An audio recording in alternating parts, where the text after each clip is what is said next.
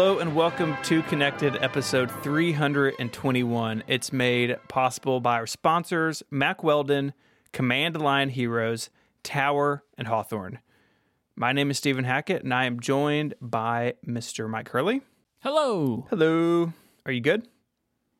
Yeah. Yeah. I was waiting for you to introduce Federico. I'm never quite sure in these moments, right? Because I expect you to say, like, if you want me to say something, then you would say, like, hi, how are you? But instead you just say hi, so I say hello, and then I expect you to go and Federico Viticci, and then Federico says hello, and then the japes begin. But sometimes we do other things, like this time. Yeah, but you don't communicate. It's your job as a host to lead me into the introduction, you know? Yeah. Uh, we're also joined by the much less cranky Federico Viticci. Hello. Hi. How are you? Oh, cranky. Federico, let me lead you into this introduction. Are you doing well today, my friend? I'm doing well. How about you? I'm doing pretty well. yeah. Are you doing well? See, this is how normal humans have a conversation. Yeah, I don't know what Myke's problem is. Yeah. Yeah. It's been, you know, too busy building keyboards. He lost the human touch. I know. Yep. I'm more machine than man now. Yes. That's a. Star Wars reference, Federico. is it? Mm-hmm. I don't know if it is. It is. Are you sure? Yeah, it's about Darth Vader. He's more Huh. machine now than man. Yeah. Obi Wan Kenobi says it. Yeah, look at that. Yeah, look at me. I'm like Obi Wan Kenobi. Exactly like Obi Wan Kenobi. Who's Obi Wan Kenobi? Is it is it is it Luke's son? Who's Obi Wan? Obi-Wan? Yeah. No. Yeah. Oh, okay. is he? No, wait. Is he? Yeah, yeah, yeah. It rhymes with son. Obi Wan. Obi Wan That the doesn't son. rhyme. Yeah. kind of right. You're kidding me, right? It's try not. hard enough. It's not Luke Skywalker's son. No, that's uh, Boba It's Fett. Obi Wan Vader. That's his name. No, you're you're trolling me. Obi Obi-Wan Obi Wan is Vader like his teacher, right? No. Yeah. Well, I don't know. I don't know what I'm talking about. I think you're looking for Jar Jar Binks. Jar- no, no, no, no. Jar Jar Binks is the little monster that everybody makes fun of yes. from yeah. from the movies, like from the from the other uh, three movies in the in the Yeah. 2000s. Super small. Really tiny monster. I, I don't know about the size, but it's like the monster Right. with the with the with the long face. Yeah. With a Why the long face? yeah. So 'Cause everybody hates him. Mm-hmm. So, I will do it. and Jar Jar so Jar Jar Binks is is the the stupid monster, and Obi Yeah. Obi Wan Obi, so Obi Wan is is the Mhm. teacher, I think, yeah. and Yoda is the teacher monster. Yeah. They're all monsters. Well, how do you call them? Creatures.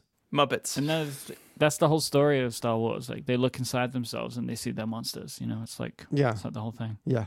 we have a lot of cool stuff going on at uh, Relay FM and adjoining properties. So on Upgrade 326, uh, Myke, you and Jason had a cool interview with Apple. You want to tell us a little bit about that? Yeah, we got to sit down uh, with Tim Millet and Tom Boger, who Tim we'd and had on the show previously. Tom and Tim. Tim and Tom, good friends, Tim and Tom. We had them on the show a few weeks ago to talk about the A14, and we've had them back on to talk about Apple Silicon um, at the M1 chip. So we got to have a long conversation about that, which was really interesting. Uh, one of my favorite parts of the episode is when Tim slips into a little bit of jargon and starts calling them E cores and P cores. I heard that, yeah. It's one of my favorite parts. It's like, oh, this is the, he's talking like he talks internally, which Mhm. I like. It's like inside voice outside. Uh, but it's a genuine like I really I have I really love talking to them. They're really great. I'm pleased that we got to have them on the show again. It's super interesting. They give a lot of great information about what it took to build M1, and then it's followed up with Jason Snell's review of all of the M1 Macs because he's been using them for about a week. So bumper episode of Upgrade. Over on Mac Power Users, episode 562, David and I were joined by Kurt Knight. This was Kurt's first podcast. That's always fun to, to Oh, that's cool. have an Apple person on for the first time. Uh, he's a senior director of platform product marketing. And we spoke some about the M1 chip, but more about macOS Big Sur and how it and the M1 kind of built together. You know, Apple talks about like hardware and software integration and stuff. So we got to talk about that with Kurt for about half an hour. It was really cool. awesome. Um, it's Yeah. it's always fun to talk to people who have spent a lot of time around this stuff, but who are still really excited about what it brings. So I think that interview came out really well. Uh, David and I were both really happy with that. Yeah, super good. On Sunday's MPU, which would be 563, that will be David and I's Big Sur like bumper episode. uh, our big review of Big Sur. So we, uh, I kind of view 562 and 563 as kind of two parts of a larger thing, talking about Apple Silicon and Big Sur. So check that out too. Uh, we're not going to have time to really get into Big Sur today on Connected. So I basically pour, put all my Big Sur stuff into Sunday's uh, MPU for everyone to enjoy. See, we link to other podcasts as well because we are also afraid of antitrust concerns. That's right. So we we also we like to talk about the competition as well. We're taking 15% less of our fees to link to other podcasts. Wait, are we? Are we? Where does the money go? Then? I mean, we own these shows, so it's like just internal, just internal. it's just something rerouting. that we say. Yes. Okay. Uh, Yeah. But Big Sur is out, and our friend and sometimes enemy John Voorhees wrote uh, a really great review of Big Sur. I, I read it over the weekend, and it is it's really great. I know he spent a lot of time on it. He and I were back and forth like all summer about things. So even if um, even if you're not running Big Sur yet, and you probably shouldn't be, it's definitely a really good review to to get kind of what is coming when you hit that upgrade button. So go check that out too. All right. Uh, so I think that's all of our follow up. It was actually all follow out. So follow out. yeah. We have a lot of stuff uh, in this episode. We should just say now this is going to run long. We have a special guest uh, in a little while. My wife Merri is going to join us to talk about the iPhone 12 mini. But uh, let's start with the HomePod mini. Uh, Myke, you and I have both received tiny HomePods. Federico's, I think yours is on its way to you. On the way. Yes. On the way. Just proving if you would have trusted me, you'd have it already because uh, I got mine like three days ago. Well, I don't know about that because it still takes a couple of days, right? no, you can do 24 hours. From well, I London to didn't. Italy. I didn't want to burden you with the Ah. with the pressure of you know Appreciate that. you know, Mhm. and also you're in lockdown, so like it it. Yeah, it's better if you. If wow, way to rub it in. Well, no, I'm just looking out for you. Come on. Oh my god. Hey, I'd love to have a lockdown. We can't get one over here, so. Anyways, tiny HomePod Mini. So, Myke, you've had yours Uh-huh. for a couple of days. Mine showed up yesterday. Yep. I have to say off the bat, it's an adorable piece of hardware. Like I, we got ours in- in white. It's in our bedroom, and the the black just didn't, doesn't work with like our dresser and stuff. Even though I knew the dimensions on Apple's website, and I was like, okay, like it's going to be about this big. It is really pretty small, but it is surprisingly dense. Like when you pick it up, you know, like when you pick up the full HomePod, it's a lot heavier than you think it would be. Mhm. The same is true for the Mini, I think. They're, they're little, it's small, but it, it is dense. It's got that kind of like patented Apple density to their products. Um, and it's got that weird, like, kind of squishy fabric Yeah. yeah. around the outside. which I think is the the same as the HomePod. I couldn't really tell any Yeah. difference. Yeah. Yeah, it seems similar. Uh, what do you think about the sound? Because obviously it's smaller. It doesn't have near the the speaker capability that the full HomePod has. But what do you think of it? It's not that great in the highs. I find the mids to be mostly adequate. You know, there's a slight tinniness, but it's definitely got some bass. I don't know what I'm talking about. Okay. But as I say that, everyone goes, "Oh yeah!" If we're going back to that whole conversation again, like I played music on it today, and the music sounded like music. That, and does then it I sound played a smaller podcast. than a regular HomePod? So what I would say, because I use gold plated HomePods, it's important to get the Well, it- we really the cannot have this fidelity up. conversation on the show. Please get get- the yeah. It is definitely not as bass heavy as the full HomePod is, and it doesn't get as Mm-hmm. loud as the full HomePod does. The full HomePod is just too loud. Like, what do we? Uh, that makes me sound old, but it's it can get to ridiculous volume levels. But I think for the size, it sounds a lot better than I thought it would, and I really don't have any complaints about it. Yeah, next to my full HomePod, I had them both in my office yesterday. You know, playing the same song back and forth. It's definitely not as as deep and like that sort of bass that the HomePod can bring, but it's totally fine for uses like when you just don't need crazy volume. And it's small, so it doesn't take over your entire dresser. Mhm. Yeah, or I mean, so mine mine will eventually live at the studio, and it's going to be like my Siri and HomeKit controller at the studio. Like that's that's what I mostly got it for. Um, but today, while I was writing my tvOS review, I was playing some music um, I should say finalizing my tvOS review. Uh, I was Look yep, you. I was playing some music. It was sitting next to me on the desk. It sounded really nice. Like it, it sounded really nice. But Yeah. uh, I I don't know if I could necessarily compare the two. Um, because like I don't have my usual HomePods very loud if I ever use them. So Mhm. like, you know, this was more than loud enough. I, my home is so much uh, smaller than yours, like in in like square footage. So like, you know, a home pod of any kind is perfectly adequate. Okay, Yeah. let me ask you. Let me ask you this: Yeah. Is it small enough so that my girlfriend won't notice that it's on a desk? Well, if you put it on a desk in plain sight, she's gonna notice it. Yeah. Well, that's the thing, though, right? you can If hide it though. I think if you if you put it in plain sight and you make it seem like it's an obvious, like it's been there all along, Mm. maybe she won't notice that. Mm. No, because it doesn't look like anything else. It's a it's a she's gonna. fabric covered sphere. Yeah, you gotta hide it. yeah.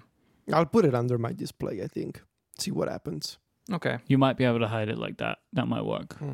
Uh, I did want to talk a little bit about how HomePods and Apple TV interact. So there's this new feature, Home Theater Audio, and I assume this is coming in the tvOS review, maybe. hmm Um, Yes. and you can use a HomePod or stereo pair. This doesn't work with the HomePod Mini, but you can still pair a HomePod Mini to the Apple TV. It just doesn't do all this cool new stuff, right?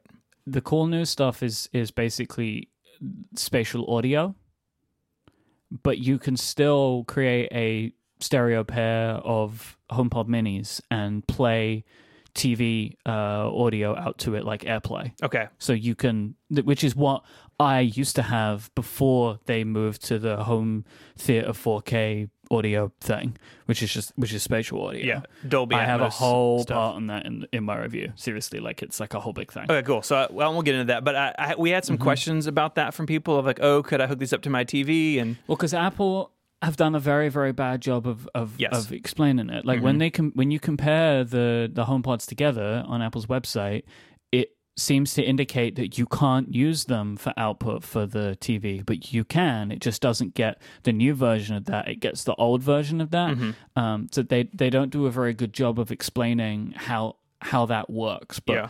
it is it's possible to to send it out as a stereo pair and to just airplay the audio out to it. But you don't get the room filling like spatial audio uh like like sound. which I guess makes sense since the HomePod Minis are smaller. You know, the HomePod has Mm-hmm. like speakers firing out of every side. and I imagine it's doing stuff with that to mimic the surround sound. Maybe. I don't know. I've never hooked up a HomePod to an Apple TV, so It's good beats me. mostly. I did have to. This is in the notes. I did have to buy a new Apple TV, so I guarantee you there's a new one coming now. Why did you have to do that again? Okay, so I have had because it died the 2015, so the 1081, but it had the Siri remote and the apps. You know, it came out the same, Okay. announced at the same time as the big iPad Pro, the first iPad Pro. Yep. So that was the first tvOS Apple TV. Yes, right, yeah, Yeah. Um, the first like taller one with the Siri remote, and so Well, because it was just like Apple TV OS before. yeah, it, I don't even think it had a name. It was just anything. like it does this stuff.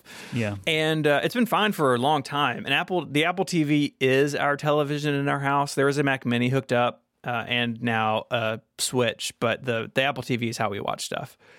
And for a while now, it has been having issues where it's still connected to the network, but no, it won't do anything. Like it, it's like it's offline. And so I would restart it and it would be okay. And that went on for a while, like over the summer.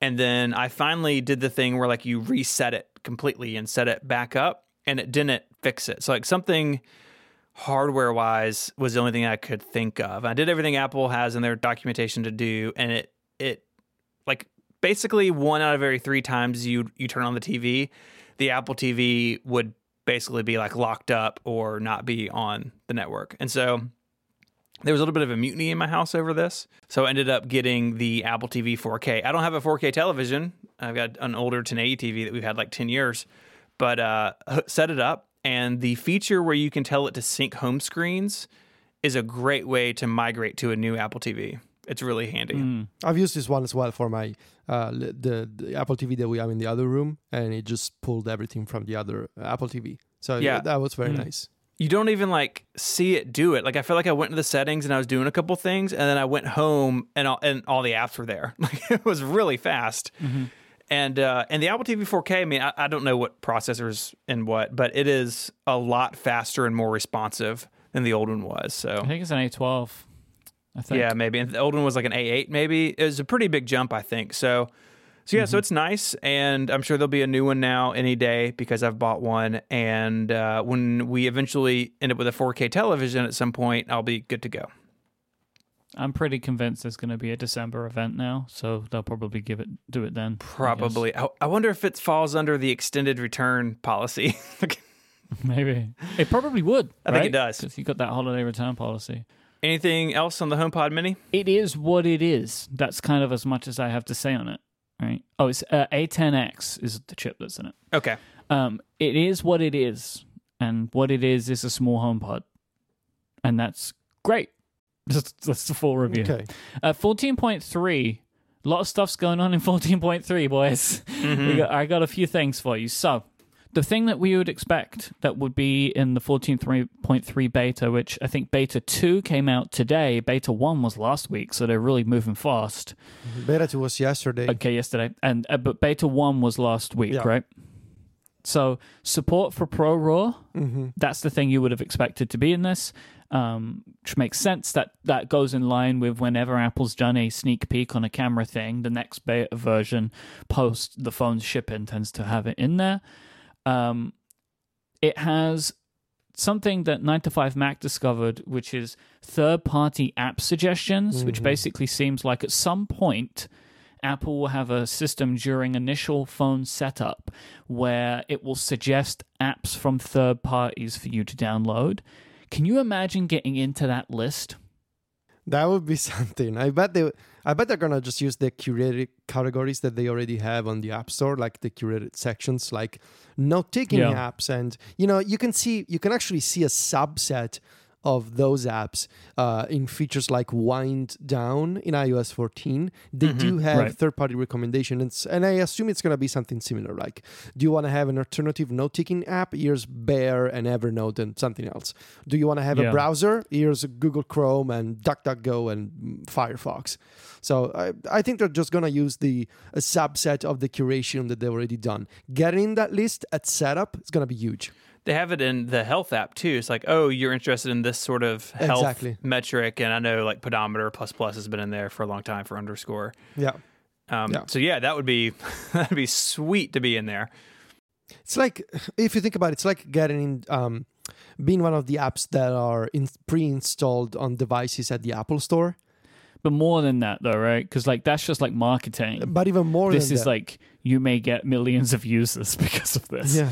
You know what it reminds me of is uh, the um, Twitter suggested user lists that used to exist. Well, f- funny you mentioned that. um, when I was a nobody um, back in 2010, um, I had like I had I started MacStories the year before, right? And in a year, I got about I don't know, like a thousand followers or something. And uh, then somehow, because MacStories used to be a dual language website back in the day, it used to be in this terrible, terrible, horrible English and Italian. And there was like on the in the old design of the website, there was a menu that you could pick a language and read the same story in a different lang- in, in either Italian or English.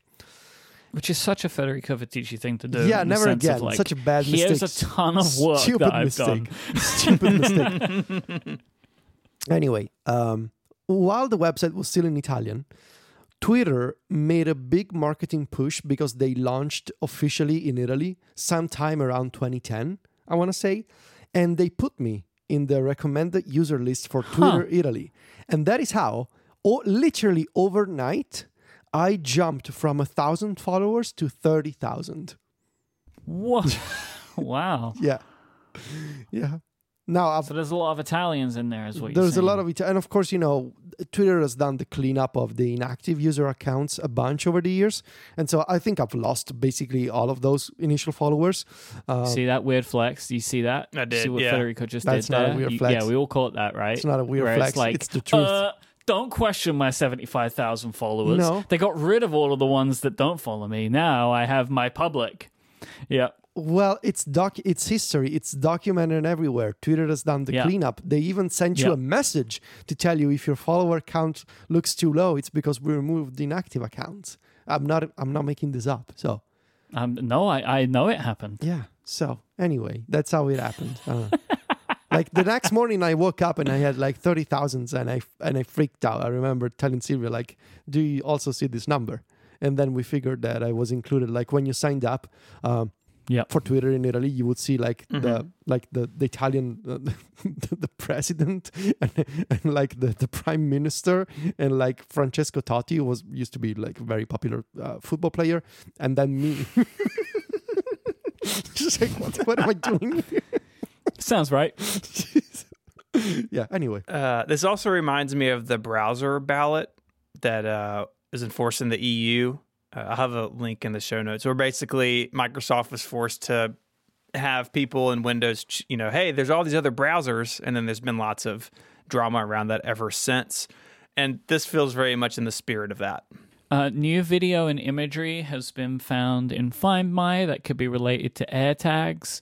Uh, and there's also a new headphones icon that would seem to suggest AirPod Studio.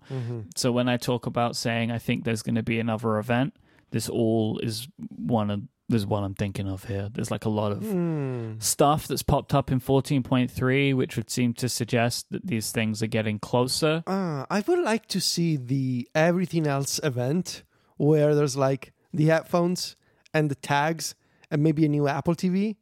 That would be fun.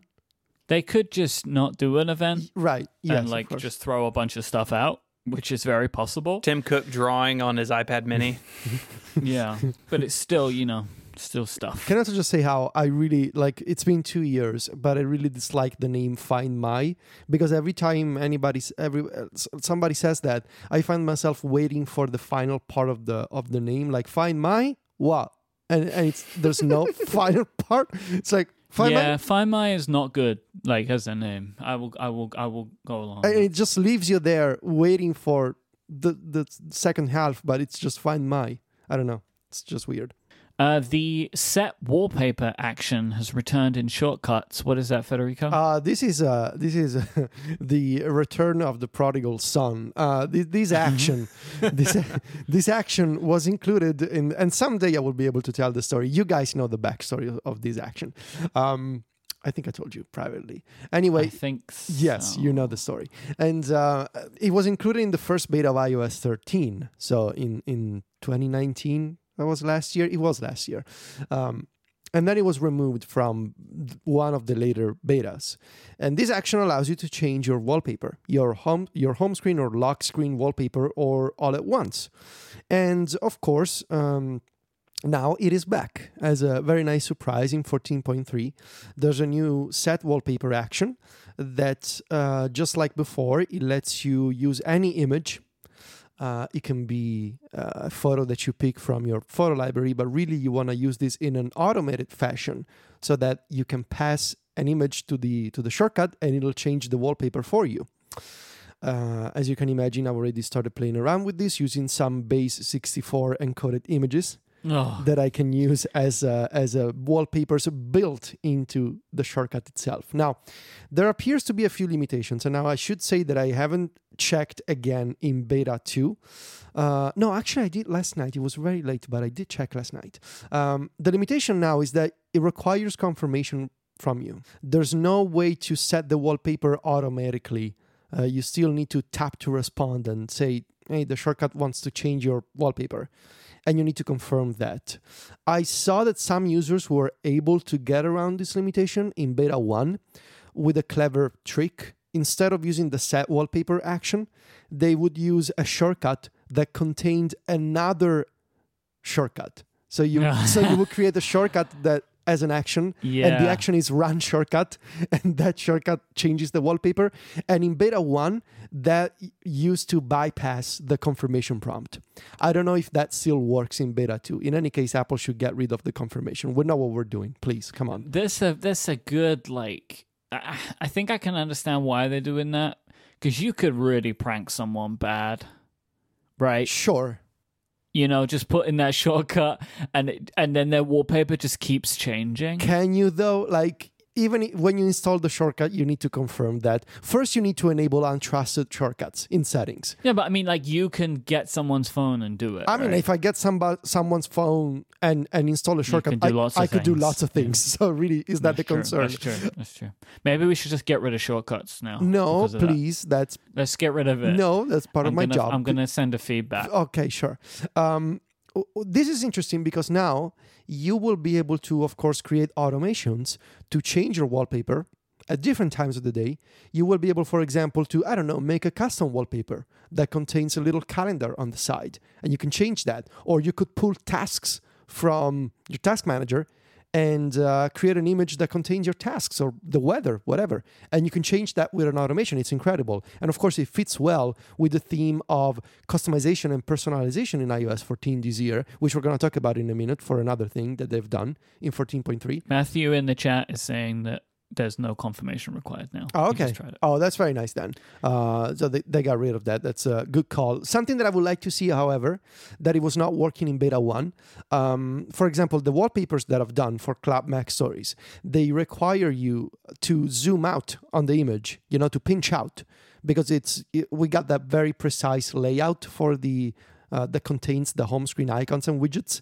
And when if you try and set the the wallpaper using the this action, it doesn't any um, like there's no setting to say uh, disable perspective zoom.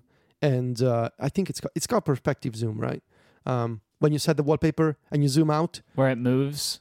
I hate that. yeah, there's no. They should add a parameter in this action to also control perspective zoom.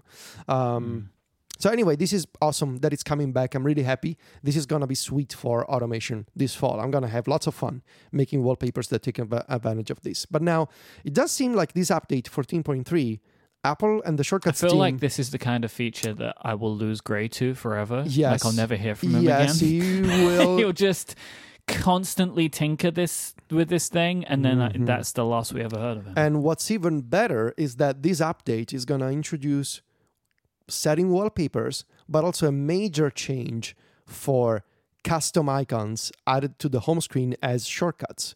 One of yeah, this is this is pretty huge. this is one. this is really really important because that app it shows that Apple has listened to those millions of users literally who customized their home screens two months ago when iOS 14 Yep. launched and everybody literally everybody complained this is awesome but it's kind of annoying that every time you tap on a custom icon because those custom icons were actually shortcuts they uh, the, the icon would launch shortcuts and then you were taken to the actual app that you wanted to launch.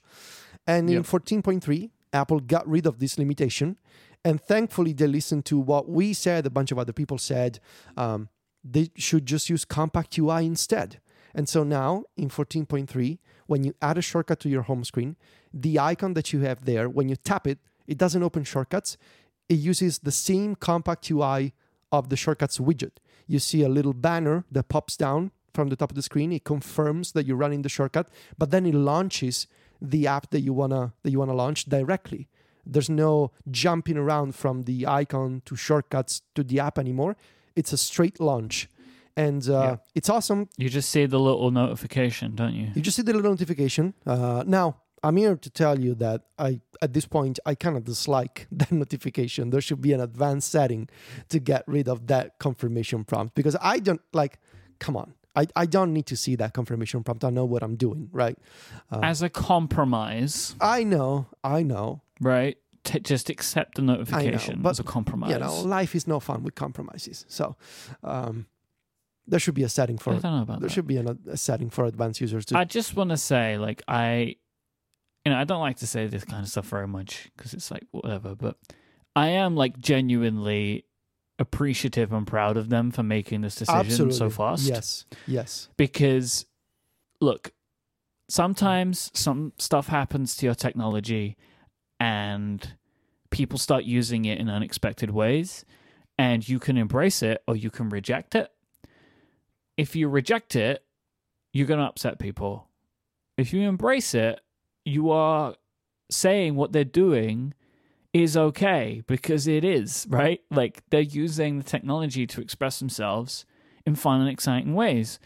And that's you know that this hasn't happened accidentally. Apple have seen what people have been doing with widgets and shortcuts, and they have decided they will embrace it by breaking a barrier down. And I think this is awesome because now the floodgates are gonna open, right? Like mm. now, this is awesome. I'm super happy. People are gonna make loads of icon packs. It's gonna be great. Every time an app updates, you don't like the icon, now you can just change it, right? And, and I think it's super cool. I'm I'm really really pleased that they've done this. Yeah, and I'm sending you, for example, I just just right now I've changed the icon for my uh, Safari app in my, in my dock. That this is an icon based on an on uh, on a set called Monterey that I found on on Gumroad. Really beautiful, really beautiful icon set. And when I tap it, it just opens Safari. It's beautiful. And what's even Yeah, it's really What's great. even better is that by making this change, right, as soon as all those users who customize their home screens in iOS 14 upgrade to iOS 14.3, they won't have to redo their home screens.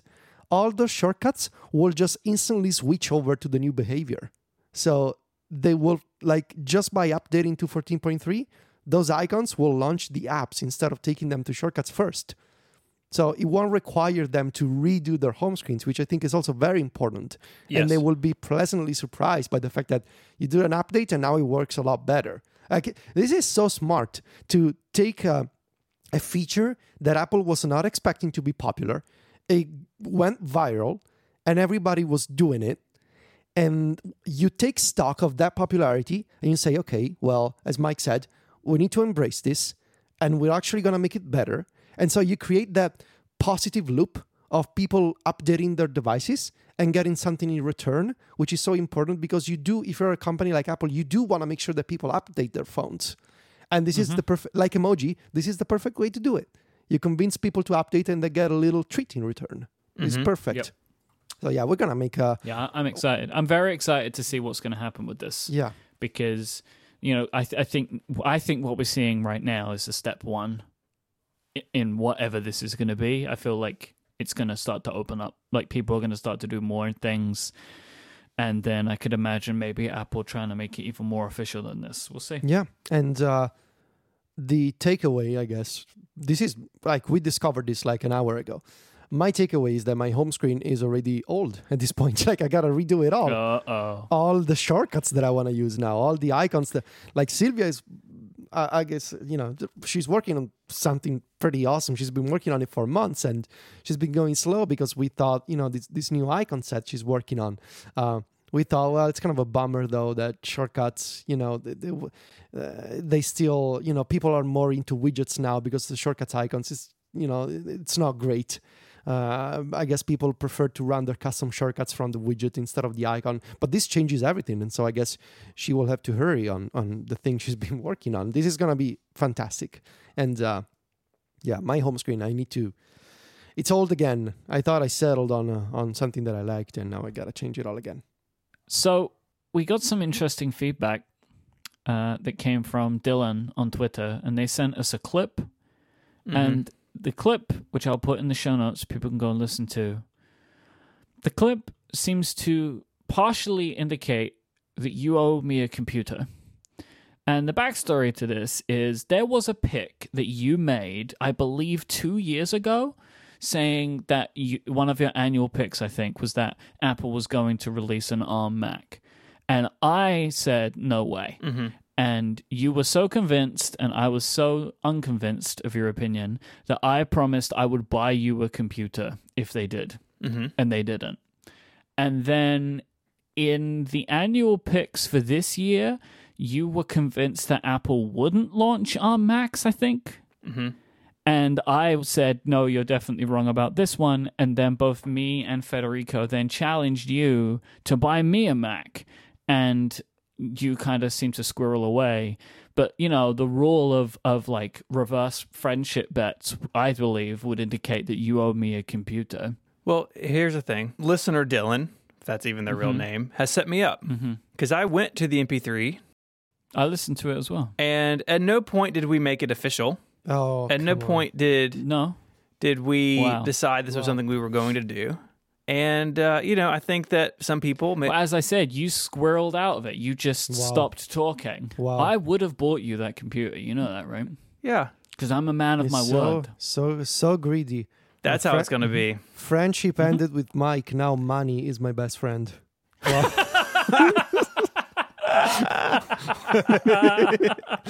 well done. Somebody please Photoshop that with Stephen and, and the meme. Yeah, That's I really pretty need to good. see that. Wow. Oh, that's well fantastic. done, man. I guess I'm not holding you to this because there was no official bet made, he's, he's a mm-hmm. real gentleman. but I am suggesting that you know there was a, a non-official bet hmm. made. But it did just remind me, you know, the annual picks are coming up soon, and I don't think you're going to fare very well, my friend. Yeah, I'm not going to do well on the annual picks.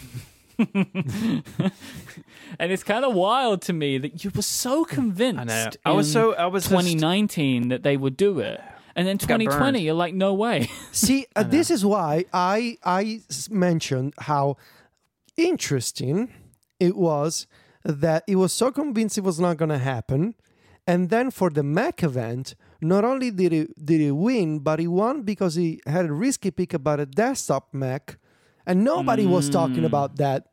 Nobody. Isn't that suspicious? I think it's pretty suspicious. Uh, anyway, That seems pretty suspicious. I'm not I'm not disputing I'm not disputing the results. I'm not asking for a recount of, of anything. But you know, but But what we are saying is we'll see you in court. That's what we are saying. yes. so I guess I guess the question is, I don't want to wa- raise the question, but I want to be honorable. Is is the am I on the hook for something? Is there something that has to be done to make this hmm. right without me buying you a computer? Hmm. Maybe.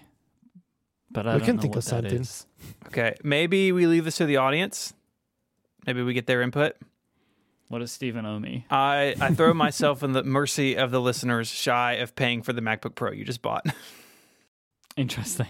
Interesting. Okay. Uh, well, let's take a break and then we'll be back with some App Store news. How does that sound? Great. Okay. This episode of Connected is brought to you by Mack Weldon. Mack Weldon is a premium men's essentials brand that believes in smart design and high quality fabrics. This Black Friday, if you're on the hunt for men's essentials for yourself or as a gift, the only place you need to shop is Mack Weldon. Right now, they are offering an exclusive all black pack, which includes a t shirt, underwear, and socks inside of a packable backpack. So you can go on the run with your cool new t shirt. The all black pack comes with more than $150 worth of products, but on Black Friday, you can get it for just $98. I absolutely love Mack Weldon. My favorite thing, and everyone talks about it, but they're so good, are the sweatpants. They are so comfortable. Wearing them right now. I'm wearing, Wearing them, he's wearing them right now. now. I would if I could, you know, get them over my my, my foot. I also have the, the famous slippers. Oh, are you slipping around the house? yeah, I got the famous slippers. I want the slippers. I need to I need to put that on my Christmas list. Socks, shirts, hoodies, underwear, polos, active shorts, whatever it is, Mack Weldon promises comfort and a consistent fit. You'll look great, you'll feel great. From working out, going out, going to work, or on a date, Mack Weldon is for everyday life. If you're Myke and you're slipping around your your apartment, you're good to go. You'll get to choose from a wide range of customized fabrics can keep up with you no matter what your day looks like and you can join their totally free loyalty program called Weldon Blue. Level one gets you free shipping for life. And once you reach level two by spending $200, you'll get 20% off every order for the next year. And how's this for a guarantee? If you don't like your first pair of underwear, you can keep them and they'll still refund you, no questions asked. So to grab that all black pack for just $98 while supplies last, visit mackweldon.com slash connected and enter the promo code connected. You'll also get 20% off your first order. That's mackweldon.com slash connected. Promo code connected for 20% off the all black pack for just $98. Mack Weldon is reinventing men's basics. Our thanks to Mack Weldon for their support of the show and Relay FM. I'm gonna do a brief dramatic reading from MacStories.net. Oh, nice uh, website. And then we it's a great website, it's one of my favorites. Uh, and then we can talk about it. Starting January 1st, 2021. Is that dramatic? developers Is, Who that- is that really dramatic? Okay. Starting January 1st, 2021, developers who earn up to $1 million per year from their apps will have the commission paid to Apple cut in half, reducing it from 30 to 15%. Uh, I'm not going to do that anymore. You have I a career no in one's theater, really Myke. Does? Thank Tell you so much. uh, more amateur dramatics, I think, is maybe about as far as I can get with that. Uh, so yeah, f- if you earn up to a million dollars per year from your application in the App Store from January first, twenty twenty one, uh, you will have your uh, Apple cut cut down to fifteen percent. So continuing from MacStories, Apple says that it will provide additional details about the new program in December, but here's what we know so far. Developers who made up to $1 million on all their apps in 2020 after subtracting Apple's commissions will qualify for the program and its reduced commissions beginning on January 1st, 2021. New developers are eligible to participate in the App Store Small Business Program beginning January 1st, 2021, too. If a developer who is part of the App Store Small Business Program makes more than $1 million during a year, the commissions paid for the remainder of the year will be at 30 at the 30% rate paid outside the program, and the developer won't be eligible for the program the following calendar year. A developer that is not eligible for the App Store Small Business Program will be eligible for the calendar year following any calendar year that they earn less than $1 million. So, in essence, Apple has cut the rate for uh, quote small businesses, businesses that earn less than a million dollars a year, which feels pretty sizable. Like, but yes, that is a typical kind of uh, phrasing for what is considered small. Then you go into medium before you get to large. And you can kind of see that, right? How, how Apple would be dividing that up, considering the sum of the size and scale of businesses that will operate on the App Store. Um, and effectively, they've taken most of the simple options for the way that they're going to be doing this. So there's, it's not going to be a thing that can trigger at any time. It has, it's got a year cut off every time. So if you had some kind of devastation to your business and you went from earning three million dollars a year to fifty thousand dollars a year, you'd have to wait until the next year before your rate's going to be cut. Um, and and I do like that if they do increase it, um, you see the increase they will apply at any point. But if you earn more than a million dollars, it there's there's a cap, right? And then Apple will only take the thirty percent on what's over that. So But if you go over, you can't get back in until a year later, right? Exactly. Yeah, there's that year cut off. So they're trying to keep things, I think, as simple as they can, but also make sure that they make as much money as possible from it, which is fine. It's, it is what it is. Uh, I would say overall, this is great news uh, because the people that are affected by this, or will be included in this, will see a great increase. So James Thompson pointed out on Twitter that reducing Apple's cut from 30 to 15% actually increases a developer's revenues by 21.43%. So you don't make 15%, you make like 20% because math, right? You know, it is what it is. But that's a nice jump. So for developers next year, lots of developers are going to get a 20% pay increase basically, and that's really great. Um, and there's a lot going on about like, you know, whose money is it anyway? Conversations we have been having for the entire year, but this is a kind of rev- uh, resolution we want to see. One of the things we said that Apple should do is this exact thing reduce the cut for small businesses. That's what they've done. And I am very, very pleased that they have done this. Why have they done this, though, Federico? it has to be part of a package, right? Part of a, a, series of things, a series of changes that that are designed to make the App Store a more welcoming, a more uh, fairly competitive place. I think there's not a single reason, and I don't think this is a. It should be considered as a single change in isolation. I think it's part of a series of changes that Apple decided because maybe they were pressured because maybe they also I want to believe that they also felt it was the right thing to do that they've done in 2020 and when you consider all the things that they've done this year in terms of uh, you know making the app store uh, a place where all kinds of developers all kinds of companies are welcome right? Look at that from look at the issue from that perspective um, and consider all the things that they've done over the past few months uh, this reducing the commissions of course we've been asking for ages really um, you can now set your uh, you can now set uh, third-party defaults for browser and, and email on iOS. You can change the default music service on your HomePod. Apple created a new system to appeal uh, App Store review guidelines, and they have made it so developers can still issue bug fix updates, even if uh, if another app update is being held in review. Um, the, you can um, in, in iOS 14.3. It seems very likely, given what 9to5Mac found, that they will be recommending third-party apps at setup. So all of these things they suggest to me that Apple is, I mean, obviously they are aware that both the US government and the EU are building a case against them in terms of uh, antitrust and anti competitive law.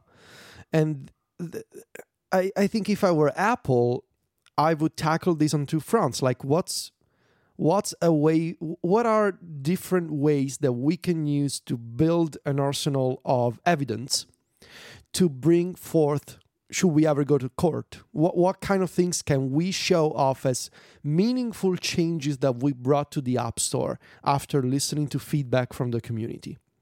And mm-hmm. also, you have to believe. I mean, you know, I like Apple as a company, and I personally want to believe that there are some people at Apple who take a good took a good look at the App Store and realized we put these measures in place years ago, twelve years ago maybe right now, given where we are now as a company, how the App Store has changed, maybe the right thing to do is to like beside you know aside from the US government and the EU maybe just the right thing to do. So i think it happened on two fronts and i think it happened for two reasons. One because there's folks at apple who you know actual people it's not like corporations are corporations but they're also made of people.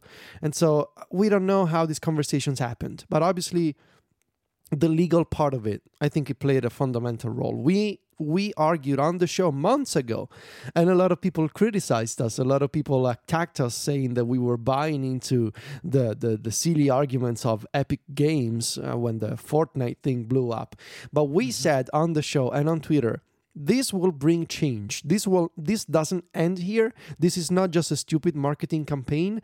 The the the the, the law firms involved and the, all the people involved this is a thing now and apple will need yep. to start answering this. And this is part and of the I'm answer. very pleased that they have done a thing which we spoke about then and you Look, know and have since is like you either do something or you're forced to do it. And it's probably a good idea to try and make some changes on your own before the government walks exactly. In. And look, I've seen tweets along the lines of, "Oh, but indie developers have been asking this for years, and and they never listen to us." And I mean, let's be realistic, right? When somebody like Epic Games hires certain law firms and certain people mm-hmm. to build your mm-hmm. case against another trillion dollar worth corporation, you're not messing around and sometimes, unfortunately, due to how capitalism works and how this modern society works, sometimes change needs to happen from the top. Right? This just how things work. And I guess in this case, you upset the wrong company, who also happen to have a lot of money to spend on lawyers and stuff like that. And you know, this is how just things work. And uh, and there's Epic Games, but there's also you know the U.S. government and the EU they're telling Apple, look, we don't like what you're doing here. Yep. And I mean, if you're Apple, you're aware of that, and you got to ask yourself, well, is there anything that we can do before they mm-hmm. force us to change? Like, like, and this is something they should have done about a decade ago, right? Yeah. Is this cut? Right? They should have done this. They haven't done it, but now they've done it. So I'm happy to say finally, you have done the thing that you should have done a long time ago, and I am now pleased that you have done it.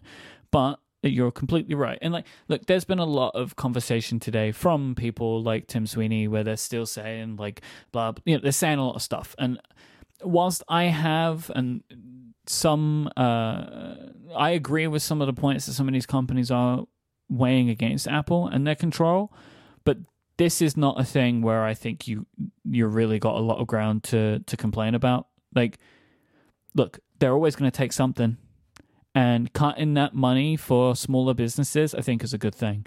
Yes, if you pass the $1 million mark, that's going to be awkward for you because they're going to take you back up to 30%. But frankly, that's the thing that developers have to plan for now, mm-hmm. Right? You all know now. You all know. So if your revenue is starting to increase, like you should make a plan for that. Um, that this is part of doing business in the app store.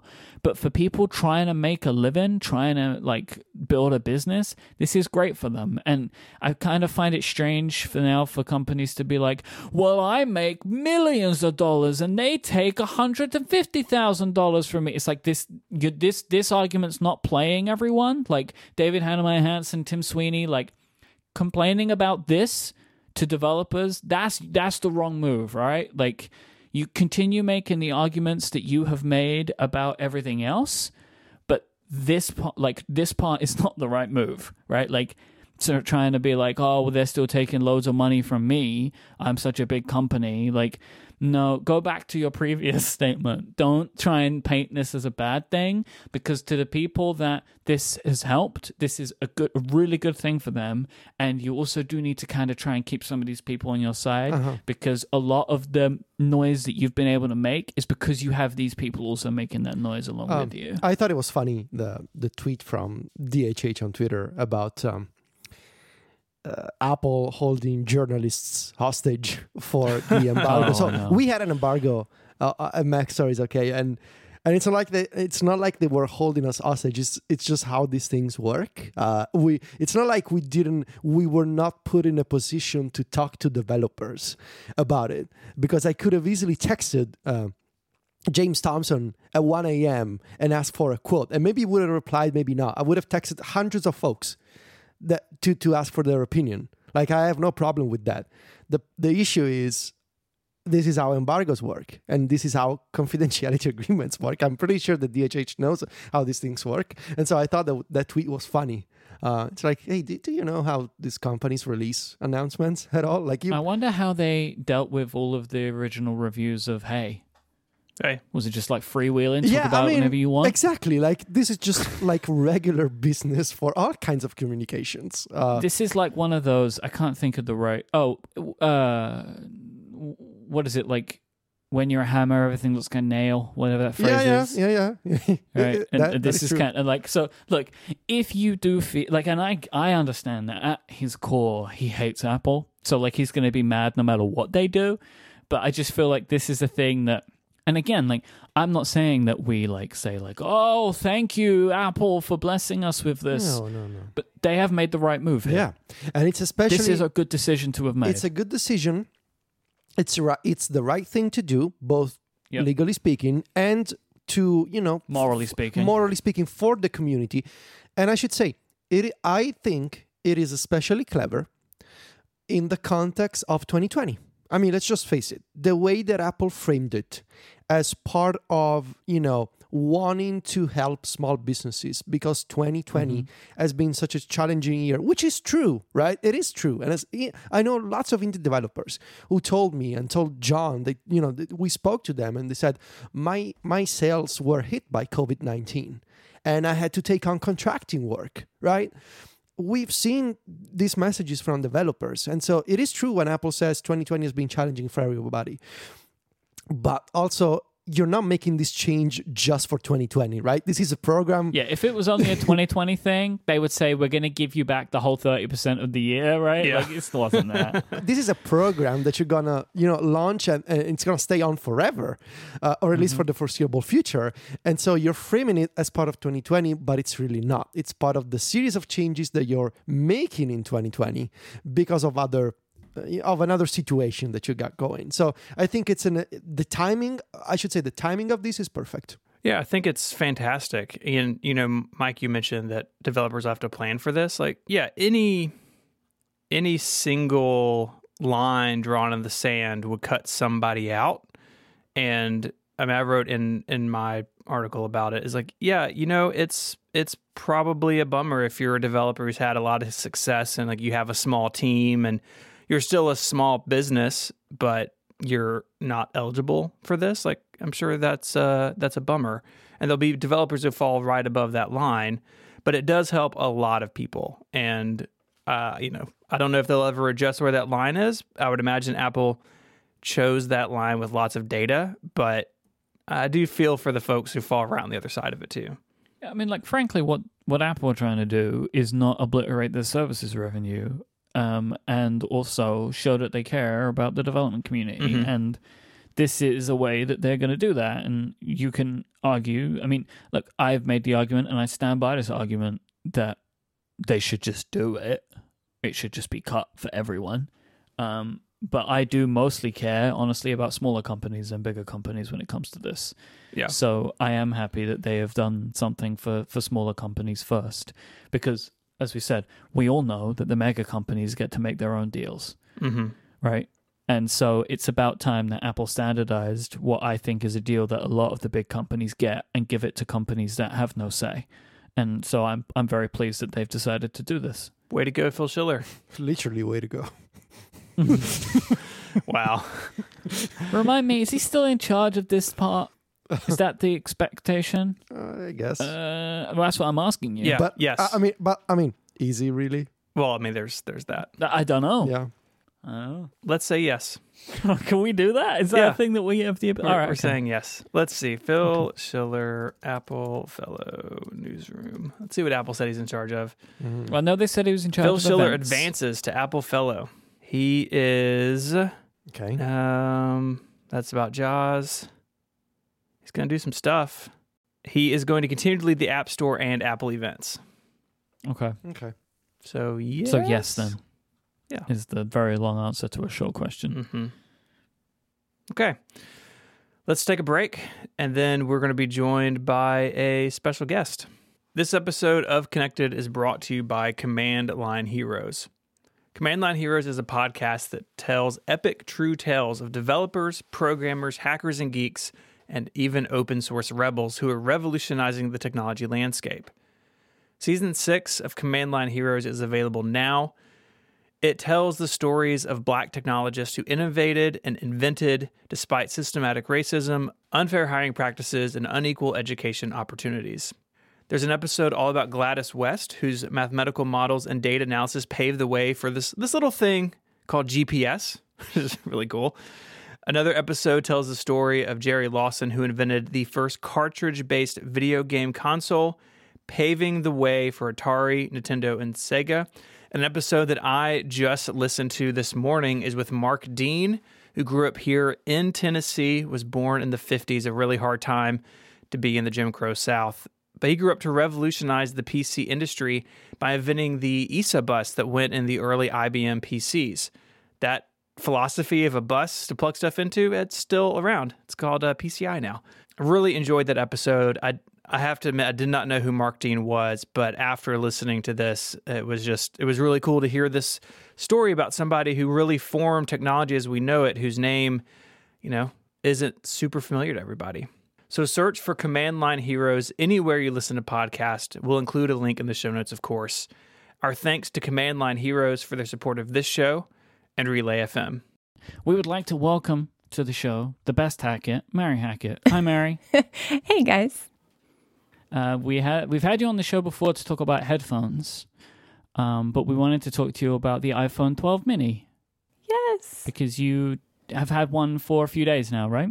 Yes. Okay, so I I'm aware of this, but maybe you could tell the story for our audience a little bit. You have been pretty resistant to move to the Face ID style phone, right? Yes. I just What's the story with that? it's it's a pretty short story. I just I hate it. I I hate Face ID. Oh, hang on. Is that is that remaining now? Yes. I still don't like it. Oh, interesting. This has taken a turn I wasn't Myke, expecting. that's how you fast. do a review. In just a couple of days, she she knows exactly what she's talking about. Yep. And you, look, look. This is how you do it, Michael. Learn from the best. Clearly. Yeah. I uh All right, so I want to get back to the mini itself in a bit, but now I want to jump straight to Face ID. So I know that you did, you had what phone did, did did you have for a little bit, I think. And did, did you try a different phone, one with Face ID before now? I did. I don't even remember. I don't even remember. Stephen could clarify. Okay, cuz I seem to remember Steven upgrading you and then he flip flopped as he always does, and, and got a different phone for you, and kept one for himself, and moved the whole thing around. Yes. But what what is it that you don't like about Face ID? Yes, he was so kind and was like, I got you this new phone. It's great. And I was like, hey, can I have my old phone back? um, no, I think we, we did end up switching. I so still Stephen is in the chat now saying it was an old iPhone 10 of his. got. Uh, okay. Okay. So I did end up getting a different, nicer phone than what I had, Mm-hmm. but uh, something without the Face ID. right. Um, I think it was maybe like an A or an SE or something. that but- sounds right. So now that you have a small phone again, because I know you also didn't want a big phone. Yes. But this phone has Face ID. You're still super down on the Face ID? I still just don't like it. it. But it's not, I don't think that it's the phone's fault. So maybe that is unfair to put this in a review of this phone. Um, Because I do love the, I love most of the physical part of the phone. Like I love having edges again.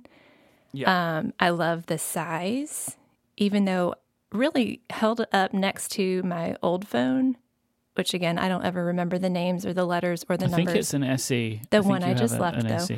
Um, yeah. it doesn't really feel that much smaller because Hmm. the width is, I think, the same. It's I know Mm-hmm. that it's shorter, like there's it, so it fits better in your pocket, that kind of thing. Mm-hmm. Um, in your hand too, I guess if you're trying to push the button up at the top. Um, I real that's probably my favorite thing about it is having the edges back. Yeah. It just remind I don't know, it just feels like a throwback. I really like it. Hmm. That form factor. But I still want to dig into Face ID though. I think I just don't, I'm reluctant to have my face scanned all the time. Interesting. Um, and I I really like having the well, I say a physical button, but even on my previous phone, it was already a fake button, right? Yeah. Yeah. But you could feel it. I miss feeling. Yeah, it would it would like kick back at you, but it didn't actually move. Right, right. So you could feel. I just miss feeling it. I miss um, okay. because it's just there's nothing there. So like when I pull it out of my bag, um, this might just be a Merri problem and not a problem for many people in the world, but who have this phone right now. Um, but I almost always have it upside down when I pull it out of my bag because I can't tell where no, I am that's very normal. Yep. and it Yeah, makes me super crazy. good. And Yep. actually, it's um, I guess the speaker that I touch that makes me think Mm-hmm. that it's up at the very top middle of the screen. That next to the the camera that faces you.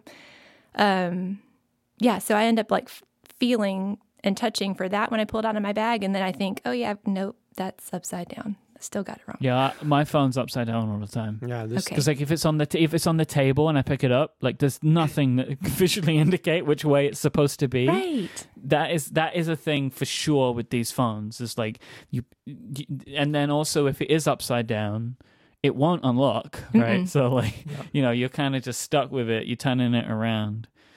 Do you find it to be like harder to unlock? Like do you do you feel like it's more cumbersome? It yeah, I think it is. I mean, Yeah. definitely now in COVID times Right. because if I'm out, like it Yes. was so frustrating. Oh yeah, talk about the worst possible time to move to And Face ID. I hadn't Right. even realized that. And then I feel like a jerk when I'm like in the store and I'm like, I'm really sorry. I have to unlock with my face so that I can pay you. So I'm like, like take a deep breath, like pulling my mask down, don't breathe, look like a normal person, stare at the phone, put the mask back on, and then pay. Like that is just ridiculous. But um, yeah, that that is really that's really annoying. It's it's really annoying. And like for for people that have had Face ID phones for a while, it's like we got used to the things that were good about it, and now we have our masks and It's annoying. But if you're if you were already not sure on it and you move to it now, it's like a double dose of annoyance. Yes, I would agree with that. I wish that, that you didn't have to choose. Like, I wish that you could say, oh, I don't want Face ID. I just, but do my thumbprint, something Yep. um, Yep. in the same area. Yeah, I really hoped that they were going to add that into this phone, and if they don't do it next year, I'll be really disappointed. If they don't put put the Touch ID in the in the button on the side, I think they need to do that, and I'll be really upset if they don't do that because you should be able to choose. Why not? Right? It's it's double safe that way. My fear, okay, so my fear is though that things will go the opposite direction and rather than them see, oh, that was really difficult and when everybody's wearing a mask and here we're making our next phone and still people are needing to wear masks in a lot of places. Um, and then they go to, well, why don't we just scan the eyeballs? Like, let's just get everybody's retinal scan on there. I'm like, no, absolutely not. Go back It's not to the fingerprint. impossible. There are phones that do that now. See, that there is are some super Android phones that do creepy. retina scanning. Ugh, Yeah, that's- I wouldn't like that. I don't think that's that, that seems like it's a bridge too far. yes. Ticci, do you want to have your eyeballs scanned? Well, I don't think so. I'm not. A, I don't think I'm a fan of the idea. Uh, I was thinking though, maybe they could do something about like scanning your face with a mask on. Like maybe there are enough details in your forehead and eyes and eyebrows and the shape of your head when you're wearing a mask that maybe like Face ID could. I wonder if they could make like Face ID for masks a thing. I don't know. I wonder, could I maybe rescan my face with a mask on? Well, if you dig through Reddit enough, there are people that will tell you if you set because you can go into the settings and add alternate appearances. Yes. I think it's called. Oh. I have heard people say if you set up two alternate uh, appearances where you hold this is wild half of a mask Wait, what? to your face in one, and then in the other one, hold the other half on, on the other side of your face. Apparently, Wait. that's enough to train it. Wait. I've not done this. Wait, how? No, no, no, no. Half of a mask on right, one so side. So take a mask, yes. put it in half, and hold it so to your face, so it's like split down the middle, right? So Mm-hmm. the left side of your face has a mask on it. Do that one, and then do one with the right side of the face, and do the mask on it. And apparently, with those two alternate appearances, it should unlock oh my god. with uh, your mask on. Oh my god. I am. That makes I've- sense though, because the way that you scan, you know, you like go around your face. So then it has one whole image of your face uncovered and one whole image. As if your face is Covered. always got some half covering. on it. Wait, I don't thi- know is this if for this the? works. Is this for one face or the one face and then the alternate appearance? You set two more alternate appearances. okay. Or unless I don't know, or maybe you can only do two, and then but yeah, you have to do it in two halves. I don't know how many alternate appearances you can set, but maybe that's why you do it in one half and the other half, so you can have one regular appearance where you don't have a mask on, and Right. one uh, alternate appearance where you do. Basically, it's it's kind of weird. But Huh. apparently that does it. Maybe I feel like Federico's going to be the one of us to try it. Why have you It never sounds like- mentioned this to us before, Myke?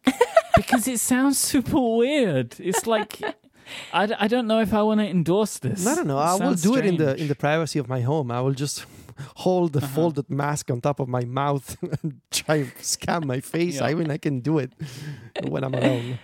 Look like an idiot, but I will try it.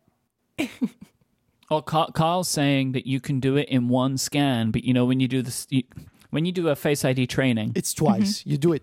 So Right. Yeah. they, you do it that way. So you do one train with half mask on one side, then the other training with half mask on the other side. Perfect. I feel like Federico will be able to provide follow up for us in the future as to whether this has worked for him.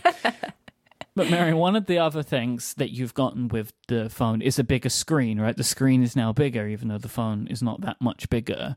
Um, what do you f- think about like the edge to edge screen, the gestures, that kind of stuff? How do you like that? I feel like a complainer. You can also say you don't like it. I don't like it. yeah. This is Um, perfectly fine. I honestly, I prefer to hear you say you don't like it than just to hear you say that you really love everything because I feel like so I hear that too much. fangirl.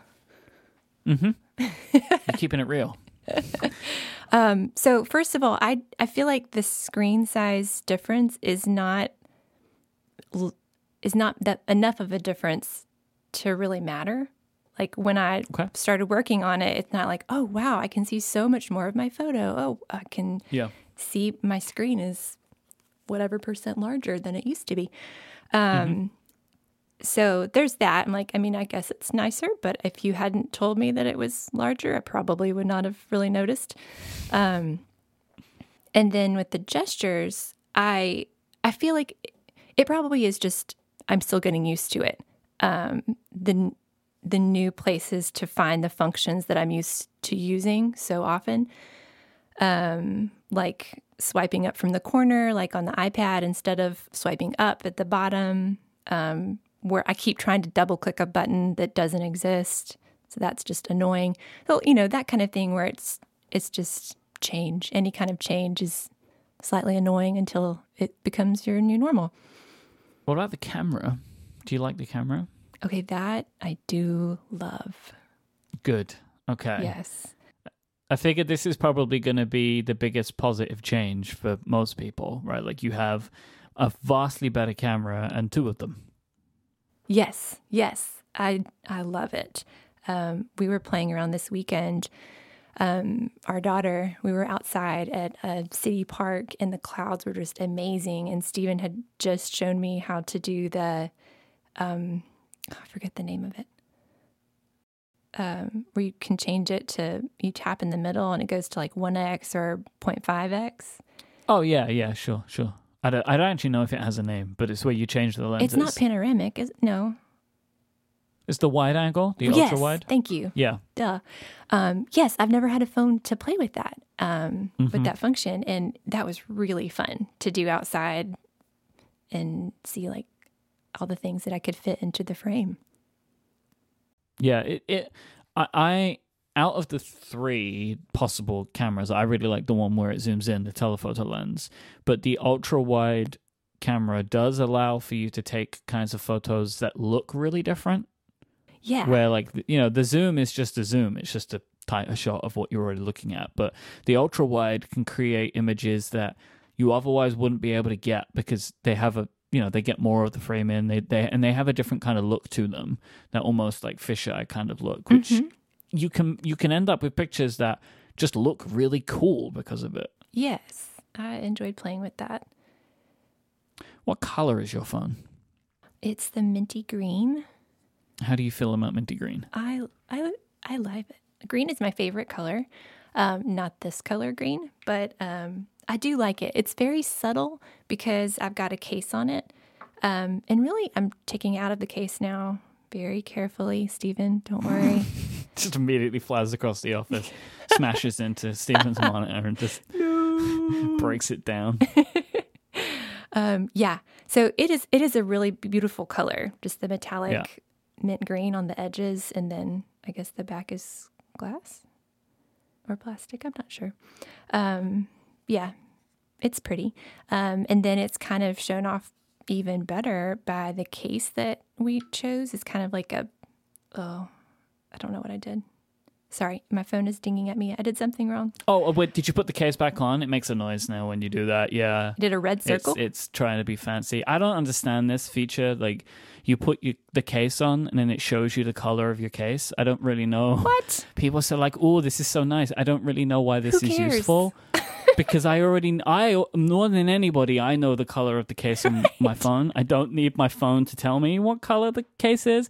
I've heard people say like, "Oh, it's so whimsical." I, I don't get it. Like, it's No, it's not. it's, useless to me. I, It's- I don't understand that seems pointless, of it. but oh well. Um, yeah, so I really like the color that we chose to um, for the case because it looks like a watermelon. It's kind of like a Oh, salmon. Mm-hmm. pink. I'm not sure what the official color is, but what it's Nobody called. knows. But so it makes me happy to look at the that color combination and to have a little bit of color. overall though you, you you well are you happy to keep you want are you going to keep this phone is your plan to keep this phone you you don't feel like you have to abandon it and go back to the SE I th- I think so. hmm I think so. I think that I will. All the things that annoy me will eventually. I'll just get over it. It'll be fine. the Yeah. The biggest thing will will always be Face ID. Mm-hmm. Um, and I guess I could just type in, you know, my. If it really bothers me that bad, I could just type in my code every time. Um, Yeah, that's what I've because you can turn it off, right? As an option. you can swipe up again I think and when it realizes you have a mask you you can put a code in and I just put my code in which is frustrating but that's what what I've been doing Yeah, yeah. So if I if I really want to get around it, I can just do that instead. or the weird scanning trick that we've all learned today try that Um, I, yeah, I think the camera is that alone might be worth it. yeah Um, because I take a lot of pictures. I do when I'm out by myself, not taking pictures of kids or family events, um, things that we're doing in the house or for school or work. I like to do a lot of like wildflower pictures and close ups mm-hmm. of trees and leaves. And I I really like the detail in this new camera. Yeah, and the outdoor photography stuff is so, just so nice. Like the the HDR stuff that they can do is just it's so good. And the video, I don't know if you've taken any video yet, but the HDR video that these phones can do, it's it's really stunning. Oh no, I Like, need the, to the play video with that. capabilities are amazing. It it, it it it's been I think is one of the more impressive things about the new cameras is is is the stuff they're doing. But I guess wrapped up in all of this, right? Because it's the 12 mini, you're able to accept the downsides because you're able to use the phone, right? Like it's not so big that it's like uncomfortable now. Yes. Yeah. Yep, exactly. Which is I guess the thing that gets you in Yeah. the door. right. And I mean if it if they went smaller, I probably would go to a smaller phone than this even. yeah. Just cuz I but I don't work on my phone. I use, you know, I can understand why people would not like anything smaller. I mean, even people that say they work on their phones are mostly just on Instagram all the time anyway. I mean, Wow, being real here, like, it's a good bird. oh, come on, Federico, right? You mean it's true? I'm one of these people. I like to have the big screen so I can do work on it, but I also like the big screen so YouTube videos are bigger, right? Like ultimately, that's that's what I like the most. Do you have any other thoughts on the phone that you wanted to share? No, I don't think so. Um, I'm definitely going to play with that partial mask face ID training. All right, Like, so probably as soon as I Stephen get needs to provide follow up for you on this one. I need we need to know if this works. We're going to crowdsource this. Sounds good. Yeah, thank you guys for having me. I had a bunch of questions that went with a like a presupposing that you loved it unconditionally. Uh, because Stephen had not communicated that you, I don't know if he knew uh, th- that you were still quite conflicted about the Face ID. So this ended up being a much more interesting conversation than I was expecting. Because I thought you were coming on the show to like victory lap. I finally got the perfect phone for me, and I, I'm actually. I'm kind of like in a way just for the conversation, pleased to know that it's not all sunshine and rainbows yet. No. All right, we'll, we'll keep pushing on Apple to put Touch ID on the phone. Yes, Done. bring back buttons. Yes, we all want it. We all want it. well, Merri, thank you so much for joining us. It's it's very appreciated. I'm sure everybody's going to love to have heard from you again. Thank you. This episode of Connected is also brought to you by Tower. If you're a developer or designer, you're most likely working with Git. The question is, are you getting the most out of it? If you're like me and you find yourself constantly Googling Git commands and aren't using Git's more advanced features because you're worried that you might break something, then today's sponsor can help. Tower offers a better way to work with Git. Imagine that you can undo mistakes with a simple keyboard shortcut like Command Z, or deal with pull requests directly on your desktop. And use interactive rebase or cherry pick a commit simply via drag and drop, or clone an entire repository from GitHub with just a single click. Tower lets you do that and so much more. You can finally take advantage of Git's powerful feature set in a beautiful GUI that makes you more productive every single day. It's a native desktop app, not Electron. It's not just a Git client, it's a better way to work with Git. I have definitely been one of those people being nervous about working with Git. We use it here at Relay. I use it with MacStories. I use it with 512 Pixels. All the theme and all the custom WordPress stuff I have all runs in that. And it's kind of a scary system. Tower takes the fear out of it. I've been really impressed running it. So go to git-tower.com and download a 30-day free trial. And with coupon code connected, new users will get a 50% discount. That's git-tower.com code connected for a 50% discount. Our thanks to Tower for their support of the show and Relay FM. Uh, I have some breaking news before we move on.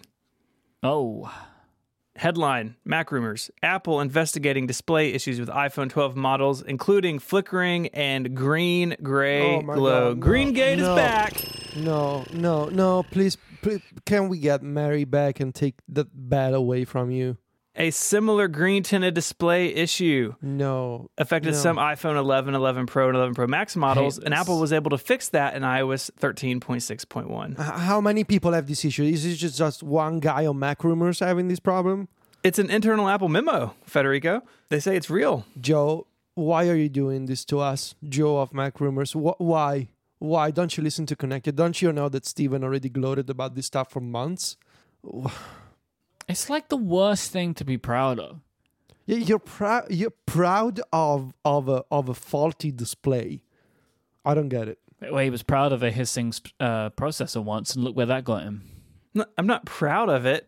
I'm here to be a voice to the people. Voice. I'm here to be a voice of the people who are suffering. Did you say voice to the people? Voice of the people. He said, he, Voice- he, said, he said voice to the Vo- people. I'm a voice for the people who are suffering.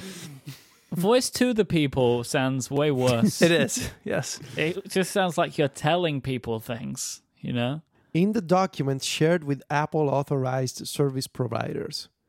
Who are these? Who are those uh, Apple authorized service providers? I used to run the, one. Are these like the fake Apple stores that are not Apple stores, but they put up the furniture? Yeah. They're called like iStore or whatever. yes, Yeah. yes. Ours wasn't, but We also have an iStore in in, in Viterbo. There's one, and they yeah. they did the the whole thing. Well, is a straight up chain. Like it's a real thing. yeah, they're in a bunch of airports. Yeah. Oh, you know what? You know what they did? It's not called the iStore. They did. Uh, they called it Apple Store, but they were clever because they didn't just write Apple Store on the sign outside. They put up an Apple logo and the word store underneath it. So everybody. I don't know just- if that's that clever. I still feel like if they knew about that, they would definitely want to change. yeah, exactly. but they uh, copied the whole layout with the wooden tables. and yeah, they, a lot of these places do that. I don't know if they're like given this stuff or can buy this stuff, but a, a lot of them do a pretty decent job of making them look like Apple stores from like four years ago. There has to be a company specialized in making fake Apple Store tables, right? Definitely, definitely. that sounds like a good business idea to me. Wasn't it also in Italy the guy had like something like making Steve Jobs jeans or something? what? Remember that? What are you talking about? In Italy? Steve Jobs jeans? Italy. Yeah, someone. Yes, Steve Jobs is an Italian clothing company based in Naples, Italy, founded in 2012. What? What? What? hmm What is this, and why do you know about it? I don't know because I'm, I'm, I'm. The Apple logo doesn't really think of it. Because I'm going to put this in Discord, and Myke, you can put it in the notes. Look at the company logo for this clothing company. Oh my. No, wait. Oh, jeez. I hate this. yep. you can buy jeans with the Steve Jobs name on it? The logo is shaped like a J with a bite taken out of it, complete with the iconic apple leaf. The European Union Intellectual Property Office ruled in favor of the company. Why? I don't know, but there you go. No, I can't. I can't believe this. Why would you do this? Their argument was that Apple never trademarked the name Steve Jobs. Because it's the dude's name. Anyways, Uh, of So course, it was made by it- Italians. Why?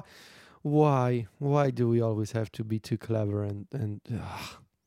See, this is why I don't. Yeah, just let me be quiet.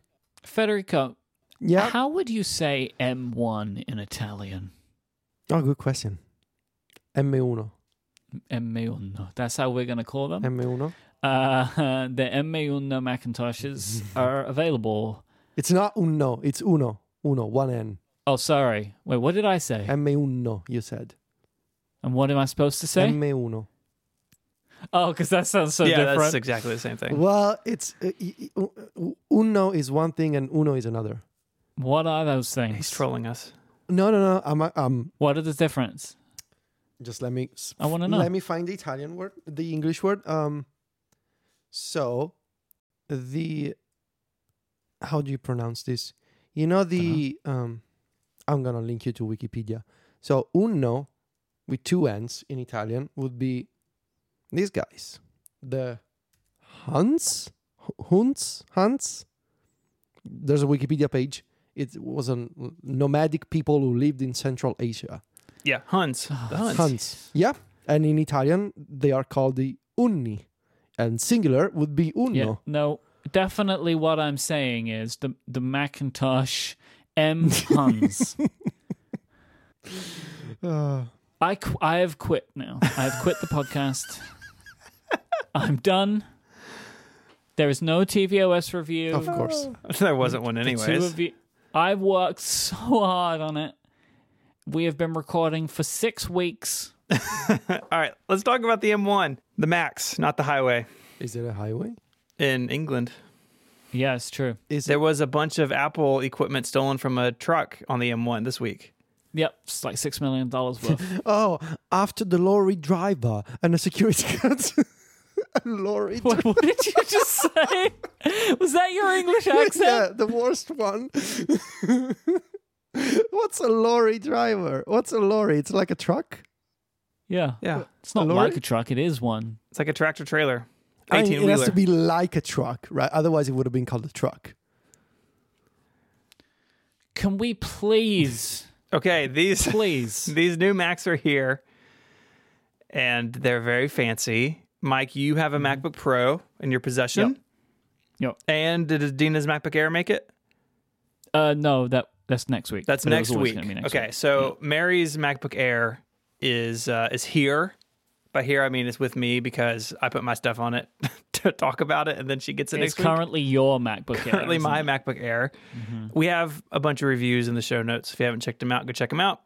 Um, the the first thing that kind of caught me by surprise was not that it was silent and cool to the touch after Migration Assistant. I kind of figured that. But when I was like opening my apps, Rosetta doesn't come installed. You get like a system alert saying, Why? "Please install Why is Rosetta." this? This is so strange to me. My only so the first time you try to open a Rosetta app, it's like you need to install Rosetta. Is that okay? And you say yes, and it's the only time you need to do it. Why didn't they just put it in the system? My guess is that they were working on it after they were they had imaged these at the factory. In fact, the MacBook Air that, that I got at least came with That's true. Big Sur 11.0, not 1101. That's true.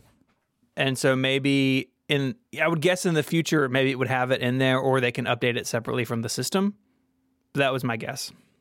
That I could understand that because if you download an app from the App Store, you can download that app even no matter what version of the operating system you're on. Mm-hmm. And if it's somehow, yeah, I could imagine that there might be some piling, but it is kind of weird though, right? Yeah, Because it is. who's not going to need that? Everyone needs Rosetta. or just download it in the background during setup assistant right like you are you have access to the internet computer go Yeah. go do the thing But Rosetta is magical. it is You would literally never know. yeah The only way, in my opinion, the only way that you can tell if your app is in Rosetta or native is when you right click and go to get info and whether it asks you if you want to, uh, what is it? You can check a box for an M1 optimized app to tell it to run in Rosetta, I think. yeah so under i think it's kind or type it says universal or it says intel and if it's universal you can force it to run in rosetta if for some reason you want to do that but This really reminds me of, of the original transition. There were like weird things like that in Get Info. Like I remember this kind of stuff. there's got to be a reason for it. I don't I don't necessarily know what it is, but Yep. honestly, like the only app that I really noticed was slow to launch the first time was Microsoft Word and Excel, and they took a while. But then on the second launch, they launched really quickly. And so one thing that's different this Right. time is that Rosetta 2 on the first launch of an app or the first launch after an update to that app, it does the translation then and then just runs the translated version. And so that translation may just take a while on the Office apps. But their universal apps are in beta now, so you can run those. And uh, I'm sure they'll be in the regular update channel here pretty soon. And like, and I've so like I've, I've been trying to do some benchmarks of um regular tasks that I'm doing, and something that I was really surprised about is I use uh, Adobe Audition to do some processing of audio files. Mhm. To to it's called like to match the loudness of the file. Audition is running in Rosetta, Right. and it will process the file as fast as my iMac Pro. That's the thing that I was the most surprised about. I mean, Apple said, yes, some things will run faster in Rosetta than natively. And we saw some of those benchmarks, you know, play that out with Geekbench 4 mm-hmm. being Intel and Geekbench 5 being universal. But it's not messing around. And I think a lot of that has to do with how good Apple's translation layer is, but it also has a lot to do with the M1 is really fast, so you have lots of headroom. Yeah.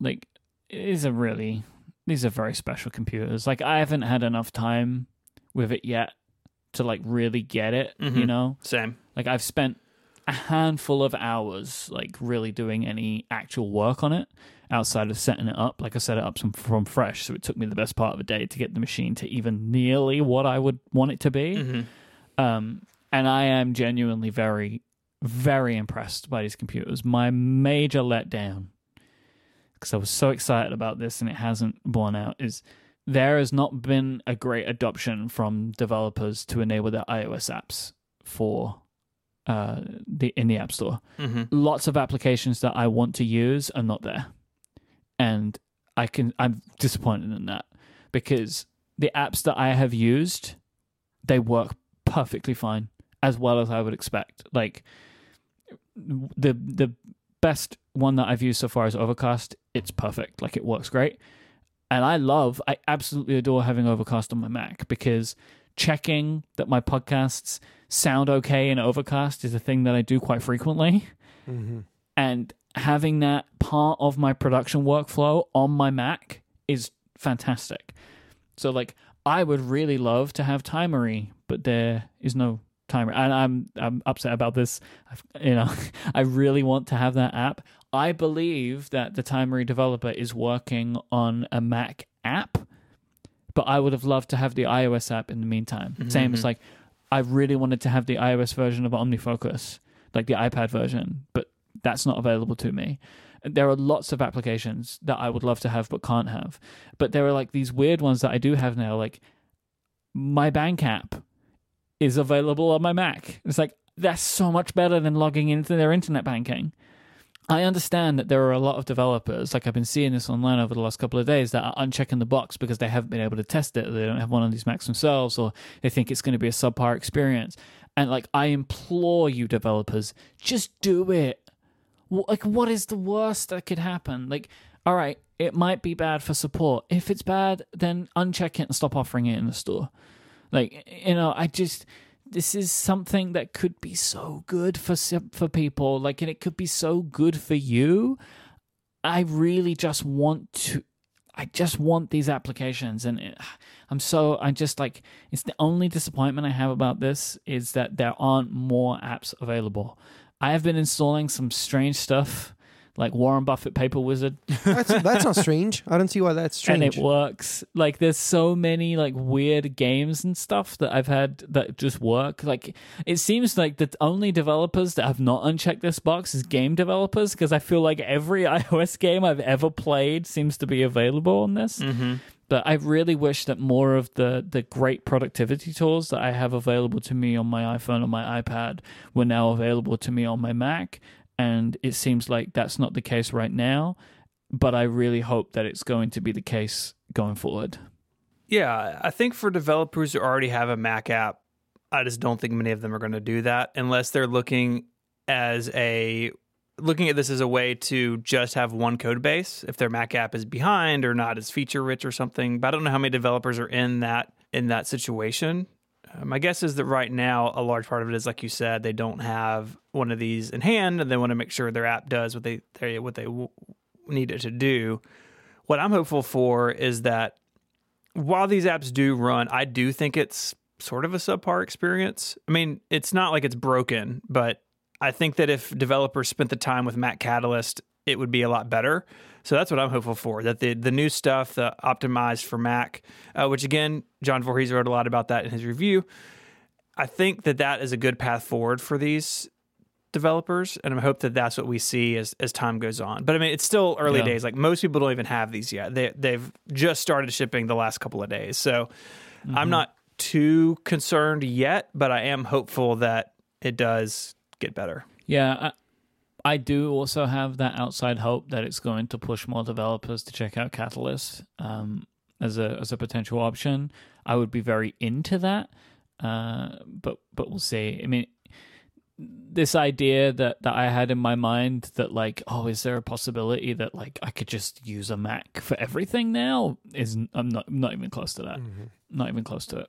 I mean, one of the big things is shortcuts. You know, and, and I, I Yep. really hope that they that they will work on that if they're not already to to bring shortcuts to the Mac. It's a thing that I would greatly value um, and will benefit from, Mm-hmm. and and I do hope that that moving to a unified platform will help Apple move those kinds of tools forward as well. I'm really curious to try one eventually, um, especially with the. Uh, Ultimately, they are incredible, Federico. Like it, it it's a, they're very very impressive. They're very responsive, very speedy. Like it does genuinely like it feels like a a, a, a nicer experience than for me than using my iMac. Like Mm. I, I, it is a it's a very very impressive computer. Yeah, I want to try. I had a a half thought a few nights ago. Maybe hey, maybe I should sell my Mac Mini and get an M1 Mac Mini instead. But then I dismissed that thought after a few minutes because I don't want to go through the hassle of selling my Mac Mini. Mm. Like I can, s Okay. like iPhones and iPads are easy are easy to sell. Like I always find somebody who's interested in an iPhone or iPad these days. But a Yeah, Mac yeah. Mini with the specs that I that I purchased, it's I, and I don't want to sell it to like I don't want to have like an online listing. Then I gotta meet a stranger during COVID times. No, I don't want to do that. So I'm just gonna keep my Mac for now. Here's what you do. This is the beginning. It's the seed of your Mac collection. Put it on the shelf, and over time, more Macs will come to it. no, No, no, it's it's not a thing I want to do. I'm not interested in having a collection, honestly. Do you want it? Do you want to buy my Mac Mini? Um, I mean, I'll adopt it, but He's not going to give you any money for it. No, this is a costly adoption. Not, not a free one. I'm sorry. okay. Yeah, it's it's it's an exciting time, and all the stuff that you know the reviewer said about how, at least with the MacBook Air, it's the only one that I've played with. It doesn't really ever get warm. You know, sometimes when you set up a Mac at the beginning, it's like syncing Dropbox and iCloud Photos, and Spotlight is indexing everything. And I could say that under like you know where the the logic board is was warmer than the rest of the case, but by the most hmm. imperceptible amount you've ever felt. Like I really had to kind of Yeah. focus on okay, is this actually warmer? I mean, it really it's really impressive. It's so unlike other Macs, every other Mac I've used, where during that setup process in modern versions of Mac OS, you're just killing the thing. It just took it all in stride, and it was it really it really impressed me. Okay. Yeah, I really cool. want to try one, especially the MacBook Air without the fan. Yeah. Yeah, that's very interesting to me. H- how has that been on the Pro, Myke? Are you hearing the fan? No, Really? no. Like I, I don't know what I need to do to try and make it happen, but I know I'm not hearing it. Um, And, it, and it stays cool most of the time. I mean, I I have been using it connected to a monitor, so I, I haven't really been holding it um, as such. So I, I, I can't I can't attest to that right now. But um, like I was downloading like three four hundred gigabytes from Dropbox, right, and and setting up Dropbox in Rosetta, and it's basically like I did you wouldn't I wouldn't have known the machine was doing it Wow. right? Like while I'm setting it up. Like it was it's incredibly impressive. Or like I have tools for um encoding audio and stuff like that. And they will set the fans off on my Mac Mini for sure. Sometimes on my iMac Pro, but they've not been doing it on this thing yet. And again, like I've I've only had a couple of days at most of trying to treat this like it's my work machine because I'm basically just recording on my iMac, which I'm recording now because I don't want to record on Big Sur, and then I move over everything else to to the MacBook Pro. I'm editing on it. I'm doing all my other work on it, and it, it- it's incredibly capable. And and I. Again, like I, I know I need more time, and, and I will be spending more time. We're going to keep talking about this, but Apple have pulled off something truly monumental here. Um, one of my favorite. Uh, there's two two really great things I heard from from reviews. One was from Dieter Bohn in the Verge review, and the Verge's review of these, the video review, is superb. It's so good. Um, but he said that Apple basically had to pull off a thousand things to make this work, and they did all of it, which is a beautiful way of saying it. Like th- these could have stumbled anywhere, and they haven't. And I really like something that MKBHD said, uh, where basically like you can't compare these machines on paper anymore to other computers in the same way that you can't compare iPhones to Android phones because specs don't tell the story anymore.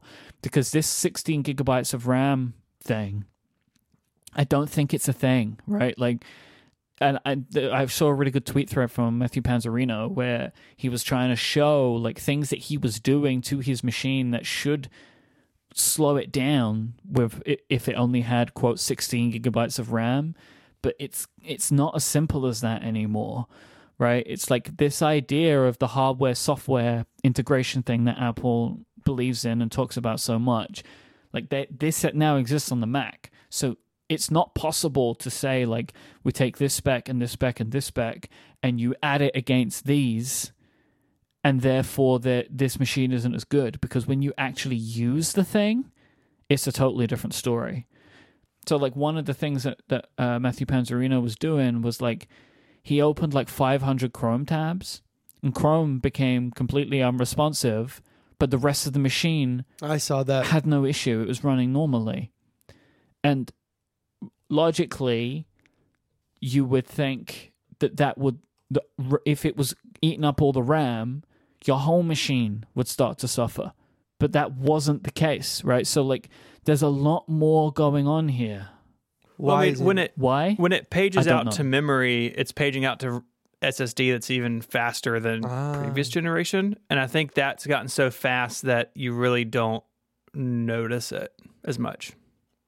frankly, it's like, okay, we need to understand and we need to appreciate here that the Mac is going to start to become a black box, right? We need to start to get comfortable with that. The Apple is going to start doing things that we don't understand because it doesn't make sense based on the way that it used to be.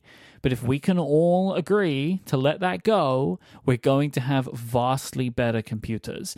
And like, I genuinely believe at some point in the not too distant future, you won't have a choice on RAM anymore. Like you're not going to get that choice, but we need to trust them on it, right? Hmm. I I can see that happening. Maybe not on every machine, but on certain machines. That it's just like this is how it comes. In the same way that your iPhone and iPad, this is how they are. And do we ever complain, right? Like they work great. And I think we're moving that way with the Mac. This machine has 100% sold me on that idea because I would not buy a laptop with 16 gigabytes of RAM. I just wouldn't do it because it doesn't seem like enough to me anymore. Like logic, like that's how I would think for the stuff that I'm doing on my computer. But I don't think it's going to be a problem for me. And yeah, it, these are just absolutely fascinating computers. And uh, this was in Mac Power Users, right? About like these are the slowest. Yeah. They're they're the slowest Apple Silicon Macs we'll likely ever see.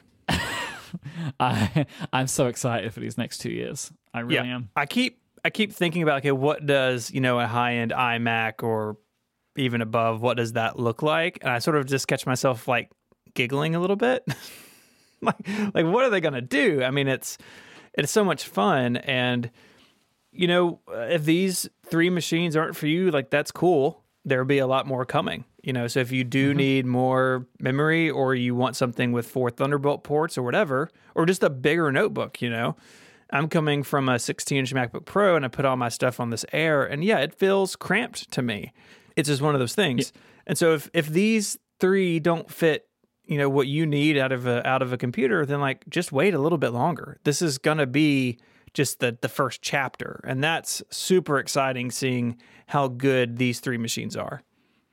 Honestly, like this computer deserves more time that I need to devote to it than an iPhone or an iPad. And I and I don't mean that disparagingly, but like I feel like I can get a really good sense of an iPhone or an iPad and how I feel about it in about two days. Right? I've been doing this for long enough now. I feel like within a couple of days, I understand it. I feel like it's going to take me a lot longer to fully understand and get the sense of what this Mac is capable of. I don't feel like I can get that answer. You know what I mean? I I, actually totally agree, and I don't I don't think that all of it's even going to be known for quite a while because so much of it is based on the software story. But hardware, what we have today, what we can see is definitely uh, a positive sign of this transition going well. And I love Touch ID, and me and the Touch Bar are friends, and that's just the way it lives. So we're going to take one last break, and then, as promised, Myke's tvOS review. This episode of Connected is brought to you by Hawthorne. Whether you're treating yourself or shopping for someone else on your list, finding the right holiday gift is never easy. But this holiday season, Hawthorne makes gift giving fun and simple. It's the premium tailored personal care brand that's making it easy for guys to feel and smell their best. They have this quiz when you go to their website. They ask a bunch of questions about what your work is like, but then, like, okay, do you have dry or oily skin? What sort of scents do you like? All these questions. And they, they put all that in their giant machine. And what comes out the other side is some awesome products, custom tailored to what you need. And so I got a bunch of the stuff in the mail shampoo, conditioner, face stuff, hand stuff, cologne, and I like all of it. That the quiz totally works. It's uh you know one of those people that I've kind of used the same stuff since college or since high school and it's nice to mix that up and move to something much nicer.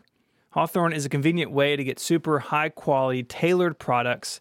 They take the risk out of it by giving you free shipping on your orders and returns. So if you don't like a product, they'll retailer them based on your feedback, which is also really cool. Get special offers for the holidays by visiting hawthorne.co. That's H A W T H O R N E dot C O to check out their special holiday offers. Go check it out, hawthorne.co. Our thanks to Hawthorne for their support of the show and Relay FM. You going to introduce me? Oh, yeah, I'll introduce you. Mm-hmm. So now, uh, as promised and on time, Michael Hurley is here with his tvOS review. I like that. It is on time because this is when it's I happening. can't, I can't, I can't believe it. It's happening. It's actually here. I, I just. got- I've spent many hours working on this, so I have a lot of notes. I have way more notes than I would normally have for a topic. So it is going to sound like some of this stuff is being read because I am reading it. Uh, so you, Yeah. we can talk about it as we go through, and I do welcome the two of you to have um, questions if if you have them, and, and we can go through it. This is four pages in our Google Doc. Yeah, it's massive. Like full, full outline, four pages. I've been working on it for many weeks. So I know. I'm very, I'm very glad to, to see this. So please tell us about tvOS 14. tvOS itself debuted way back in 2015. No one likes tech history. What are you doing? You know, earlier when we mentioned about the TV, uh, Apple TV, revi- like hardware and stuff, it's because I looked it all up like two days Oh, that, ago. that's how you knew it. Then nice. That's why I knew that. uh, back in 2015, when tvOS was introduced, uh, the the platform was being shown to us as app development. That's what they wanted people to make apps. The future of the TV is apps. man. What a silly statement. Yeah, this is that's one of those things that's going to um it's going to haunt them for a while. I think you know it's, it's, it's just like one of those jokes that we'll keep making, Yeah. and courage is another one of them. Like basically, at that time, Apple kind of hoped that it that they would be able to convince us that the Apple TV wasn't just for video playing applications, but for apps of all time of all kinds. They did the same with the watch. Like Apple have at multiple times hoped that they would strike gold again, and they've not been able to do that. The next time we're going to see it, we're going to be strapping devices to our faces, and we're going to see how that one goes. Um, th- at this point, they kind of believed, I think, that they could kind of usher in some kind of renaissance for TV connected devices. Like they were about to change the game, and there'd be an Apple TV in every household. That was the goal, I assume. Uh, you know, five years later, we know that didn't happen. Like people are not buying new homes on their Apple TV. Um, like, do you remember the shopping demo? Yeah. And there was actually a real estate app. Like, there was like a whole thing. That has not happened. Um, but also over those five year over that five year period, Apple has changed its own ideas of what TV means to the company. And rather than making just a platform or even just the apps, they want to make their own content. And that's what the last couple of years has really been focused on. And this focus on the content over the platform, I believe, has started to actually have an effect on tvOS itself. I wouldn't say that the platform has been abandoned. It clearly hasn't. I'm here telling you about the newest version of it. But I think that rather than it necessarily reaching maturity as a platform, I think that there has maybe been some maturity forced upon it. That Apple can't iterate and won't iterate the platform too much rather than it reaching its logical conclusion. But we'll get to that later on because tvOS 14 does have some new functionality. So It, it, that that the- kind of reminds me of the Apple Watch's early days, right? The Apple Watch was going to be this platform for apps and all of this stuff, and sure. Apple, I think, very successfully has pivoted the Apple Watch to where it is today, and I'm not sure the TV and tvOS have like made that corner yet. I think that there's some similarities that could be drawn with the TV and the watch of like apps are still available, people can still make apps for the platform, but the types of apps that are best made are very clear. Mm-hmm. Right? So Games. if you make Wait. videos um, and to some extent games, but if you you know if you have a video app, obviously make an app for the Apple TV. If you are a fitness company, obviously make an app for the Apple Watch, right? Like there there are definite like tie-ins whilst the platforms are still open, it's maybe not uh, completely like a wild west like it is for the iPhone. So one of the features in tvOS 13 was multi-user support, which by the way, do either of you use? No. Uh, I don't think many people do, uh, but this year it has achieved a new feature, which it can now keep track of game progress individually. That's so cool. if you're all playing the same game in a family, your progress is saved to your profile. Kind of can't believe that this wasn't the case before, but nevertheless, this is a feature. Uh, home is also a thing now in the control center, uh, which was revamped. Now, the home support in tvOS is limited to just scenes, and I don't know why they've made this decision. Like, I don't know why I can't at least get access to some of my favorites, or, you know, like, or at least the access to the items that are within the room that the TV is in. I would like to be able to turn on the lights that are in the living room. Why not? But you can't do that. You just have to Um, make two dozen scenes. it's just very peculiar to me as to like oh there, there's no home app. I don't know why there isn't a home app. Like because you can view your cameras that are connected to the home and you can control the scenes that are connected to the home but you can't do anything else. And i find that very peculiar. Um, everybody's favorite feature of the apple tv is the screensavers that apple call aerials mm-hmm. which is a name that doesn't make sense anymore because 30% of the content is underwater, but they still call them aerials. That's what they're called. Uh, I don't. Nobody else calls them aerials. Everybody else calls them the Apple TV screensavers, and I don't know why Apple don't just call them that. But they are called aerials. Uh, but nevertheless, one of the features in tvOS 14 is you can now choose which ones you want to include in your rotation. You can't say like I don't want the jellyfish one. You have to say you don't want yeah, no one don't don't show, that one is the worst. Nobody except me likes the jellyfish one. I like the jellyfish one. I like all the underwater ones. Um, but like people, a lot of people don't like the ocean ones. I really do. Uh, you can now get rid of them if you want to, but you have to say like, don't show me the underwater ones. Okay. Federico, remind me, are you a fan of the jellyfish? I don't think you like the jellyfish either, do you? Fish should be either in the sea or on my plate when I go to the Not on your television? Not on my television. Is this like your campaign place? For, sounds very much like a campaign platform. no, it's a it's a simple way of life, and I think if you believe that you want to see a jellyfish on your television, we cannot have a a relationship as people. Okay, so you're going to get rid of the, the fish ones then, I suppose. We mentioned this earlier. You can set a HomePod pair as the default audio output, which is a great idea, as there are some apps that I used to struggle with. I've been doing this for a while. I have two HomePods that's in a pair, nice. and they've been connected to my Apple TV. And it was really annoying because some apps you would have to like force quit the app, toggle the output, toggle the input, and it was really annoying. Unfortunately, this feature has been far from perfect Oh, for me. I have had tons of errors. I've had it where the audio just stops working. I've had it where the content starts pausing. Um, I've had the content pause. I start it up again, and then 20 seconds later, the entire TV turns off. Um, I've had it where the Apple TV throws an error and says, like, this doesn't work. We need to change back to your television audio. This is very buggy. Um, and unfortunately, in adding this new feature, Apple no longer allow me to use it the other way that I used to use it. Right? It will only do this new system. It won't allow me via AirPlay to send it to my HomePod pair. So I can't revert. At this point, I have done a few restarts of my HomePods. I've repaired them together, renamed the pair, and now it is mostly working. So there's clearly some bugs to work out here, and it seems like if you refresh it enough, it will work. But and I've seen lots of threads on in the MacRumors forum in Reddit. People keep sending me these things, which I appreciate.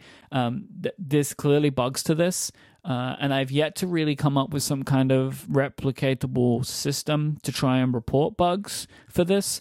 But it it's as well because it keeps changing on me, right? Like the errors that I'm getting keep changing. Um, so there's clearly bugs to work out here, but I am happy that this feature exists, but it needs work. Um, along with this, the audio indicator from iOS that shows you an icon of what you're connected to has been added to tvOS, which I like. So when I press the volume up, I see that the, the little HomePod icon is there. And they've also introduced audio sharing to tvOS. So multiple people could watch TV using AirPods together. I don't have any need for this feature, but I could imagine this. Stephen, you can tell me if I'm wrong in thinking this. I could imagine this being useful for parents to watch something together without disturbing sleeping children. Absolutely, no, absolutely, and uh, uh, it's it's not really a problem in our house where our TV is is basically the other end of the house from all the bedrooms. But if we were in a smaller place, or you know, it, it maybe if it was in our bedroom and a kid was you know two doors down, it would be a bigger deal. But yeah, that's a fantastic feature, and I'm I'm glad to see that it, it got added to the audio sharing stuff. Which in general, the audio Yeah. sharing stuff in iOS is really cool. It's very cool. Um, but it, it always felt so weird to me that it wasn't possible for more than one, or like you had to like share a pair of AirPods. And so now it's nice that you can have it sort of just on your own. Uh, weirdly, a feature of tvOS, um, but it's also a feature of Big Sur. So clearly, Apple had to do some stuff. Is uh, 4K YouTube. Yes. Um, this is one of my favorite features because I have a lovely 4K television and now I can watch uh, YouTube videos in 4K with my Apple TV.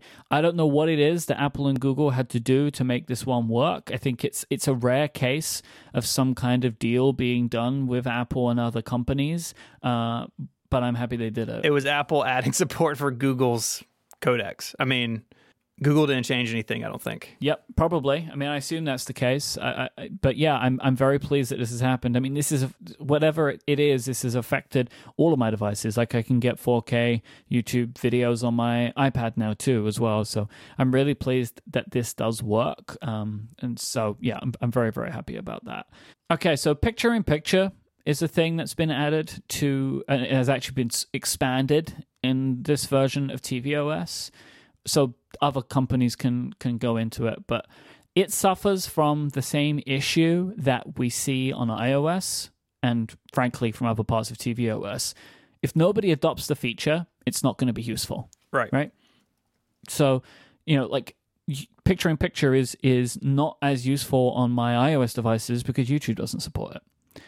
And frankly most large companies the apps that you want to have it be implemented have no interest in supporting it either it's not going to align with their plans or they don't think it's important enough or it just does not work with the way that they implement video playback because they have some weird way that they do it.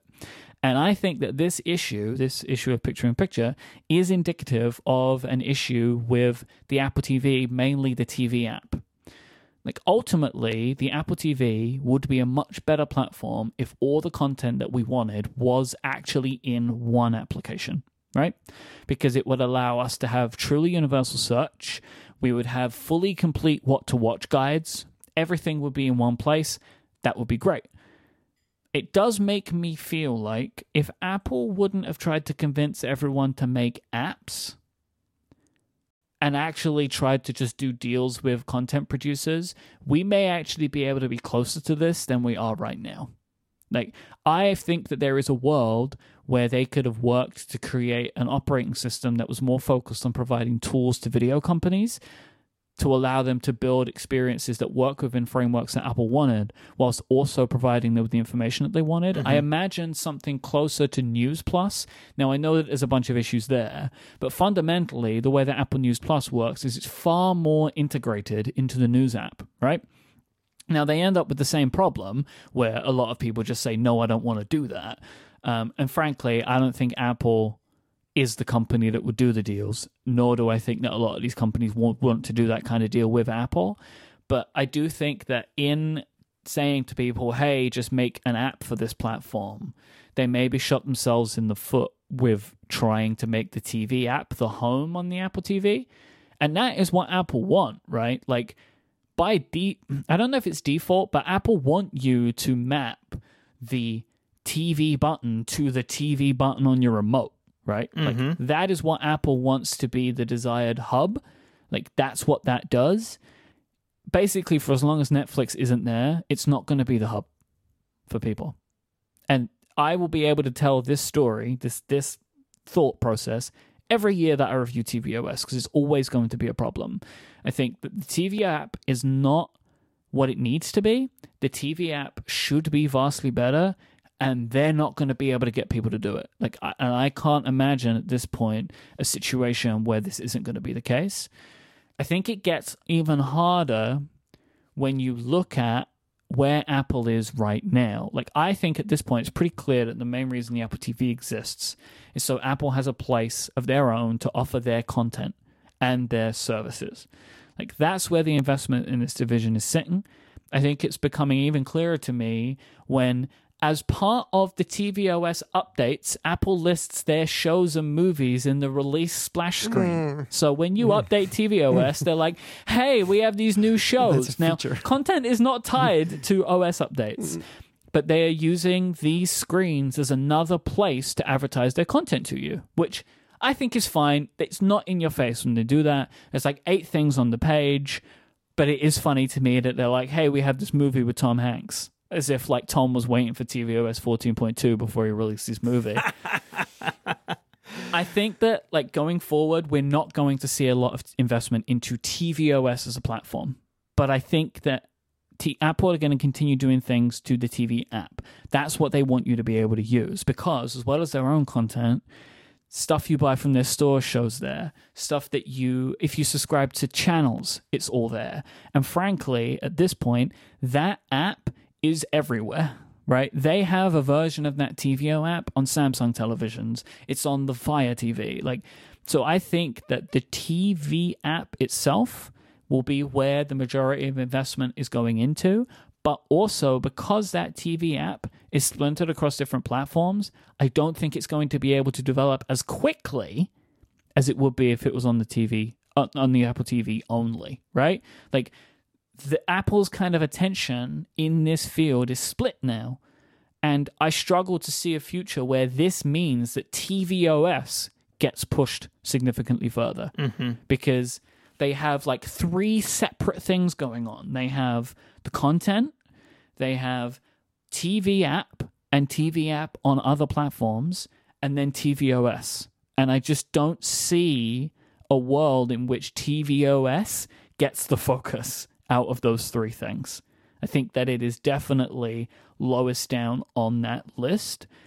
And I do feel like I can argue that the investments that they should be making really are around refinements, not new features, which I'm fine with. Like there are refinements they can continue to make to tvOS, but really what I want to see them do is make the TV app itself better and somehow try to convince more content providers to put their content in it but I don't see a future of that happening. So, in conclusion, I think tvOS itself really is indicative of where Apple as a company is in many ways. Their business models are changing and they're continuing to change. They're changing in a way that wasn't even thought about when they created the product lines, and it's all with an increase towards services. And this platform is now there to just help them get their services to you. TV Plus, Fitness Plus, these are services with the Apple TV at heart, but the Apple TV is not important in them. It's just a vessel to get this content to you. And for as long as they can keep coming up for things to add to Apple One, tvOS is going to be around because it's a way to get these services to your television. But I don't think it's because tvOS itself is a successful platform. It's just because that's where they can get this content to you. That is tvOS 14. Thank you. Wow. There you It was go. good. Thank you. That was really They really said good. it wouldn't be done. Thank you. Uh, there was a question in the Discord. Could you imagine the most recent Apple TV being the last Apple TV, like not selling a hardware product anymore?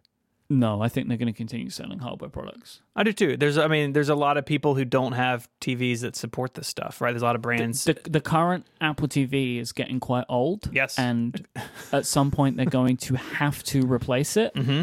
Um, maybe the next one is the last one for a while. I don't know. Uh, I don't know what processor will be in it now. I mean, who knows? Maybe they put an M chip in it. Just go The, wild. the TV one. TV one. There you go. But I I don't think Apple is out of this market yet for the reasons I mentioned. I also, of course, Apple Arcade is the one of the other parts of the the um, services platform, and that is on Apple TV. To have an Apple Arcade app, you need to support the Apple TV. I Mhm. believe. I think that's pretty standard. So I can imagine. I don't think that the TV is going to go away, and also I think that. It, I believe it, there will be an update to the Apple TV hardware within the next six months. Yeah. Or the next six weeks because I just bought one. I think it's possible. Yes. I do. Uh, well, thank you for that. I, I Yes. do. I do wonder if at some point Apple de-emphasized like tvOS being a product, and it just kind of gets updates when iOS comes out, but they kind of quit talking about it as a platform for all the reasons that you mentioned. That it's really a framework for content to be plugged into, and okay, a game Control Center one year, like that doesn't necessarily need a big marketing name and marketing push. I am in line with what you're saying, but coming at it from a different angle, which is that if they stopped referring to it, then they would have to update it every year on the same schedule as iOS, which is kind of what they've been doing. I imagine it actually going a little bit closer to the Mac or different to that, where it's that maybe don't do it every year, maybe it's every 15 months or something. Mhm. Like I can actually I can imagine pace slowing down. But similarly to what you're saying of like de-emphasizing tvOS as one of our four platforms. Right. I could imagine that changing quite significantly in the coming years. I think that about does it, y'all. I think so. All right. If you want to find links to stuff we spoke about, head on over to relay.fm slash connected slash 321. There, there's some fun stuff you can take part in. You can send us an email with feedback or follow up. You can also become a member and you'll receive Connected Pro, which is a, it's hard to believe this week, a longer ad free version of the show. You also get a lot of awesome goodies that all Relay FM members get. So go check that out. And for those of you who are supporting Connected or any of our shows directly, thank you very much. You can find us all online. You can find Myke online as I M Y K E. Myke hosts a bunch of shows here on Relay FM. He also has a Twitch channel. Myke, you're streaming later this week, right? Yeah, I sure am. Uh, Friday the 20th at 11 a.m. Eastern Time, 4 p.m. GMT at Myke.live. I'm going to be building a keyboard from scratch called the Mode 80. It is a significantly more difficult keyboard than any keyboard I've built so far, so could be fun, could be disastrous. Either way, check it out at Myke.live. Okay. Uh, you can find Federico online as well. He is Viticci on Twitter, V I T I C C I, and he is the editor in chief of MacStories.net. Federico, I have a question for you. Of course. Okay. Okay. Uh, tell me about an amazing adventure that you have been on. An amazing adventure. Uh huh. Yeah. One time, a few years ago, I flew to California. I slept there one night and I came back to Italy the following day. and that's the story. I did that for an Apple event. Yes. I I left at 1 p.m. my time. I arrived in San Francisco at 9 p.m. Checked in at the hotel, slept for like five hours, woke up, had breakfast with Matthew Panzarino, went to the event, and came back to Italy. You scared me in the middle though, Why?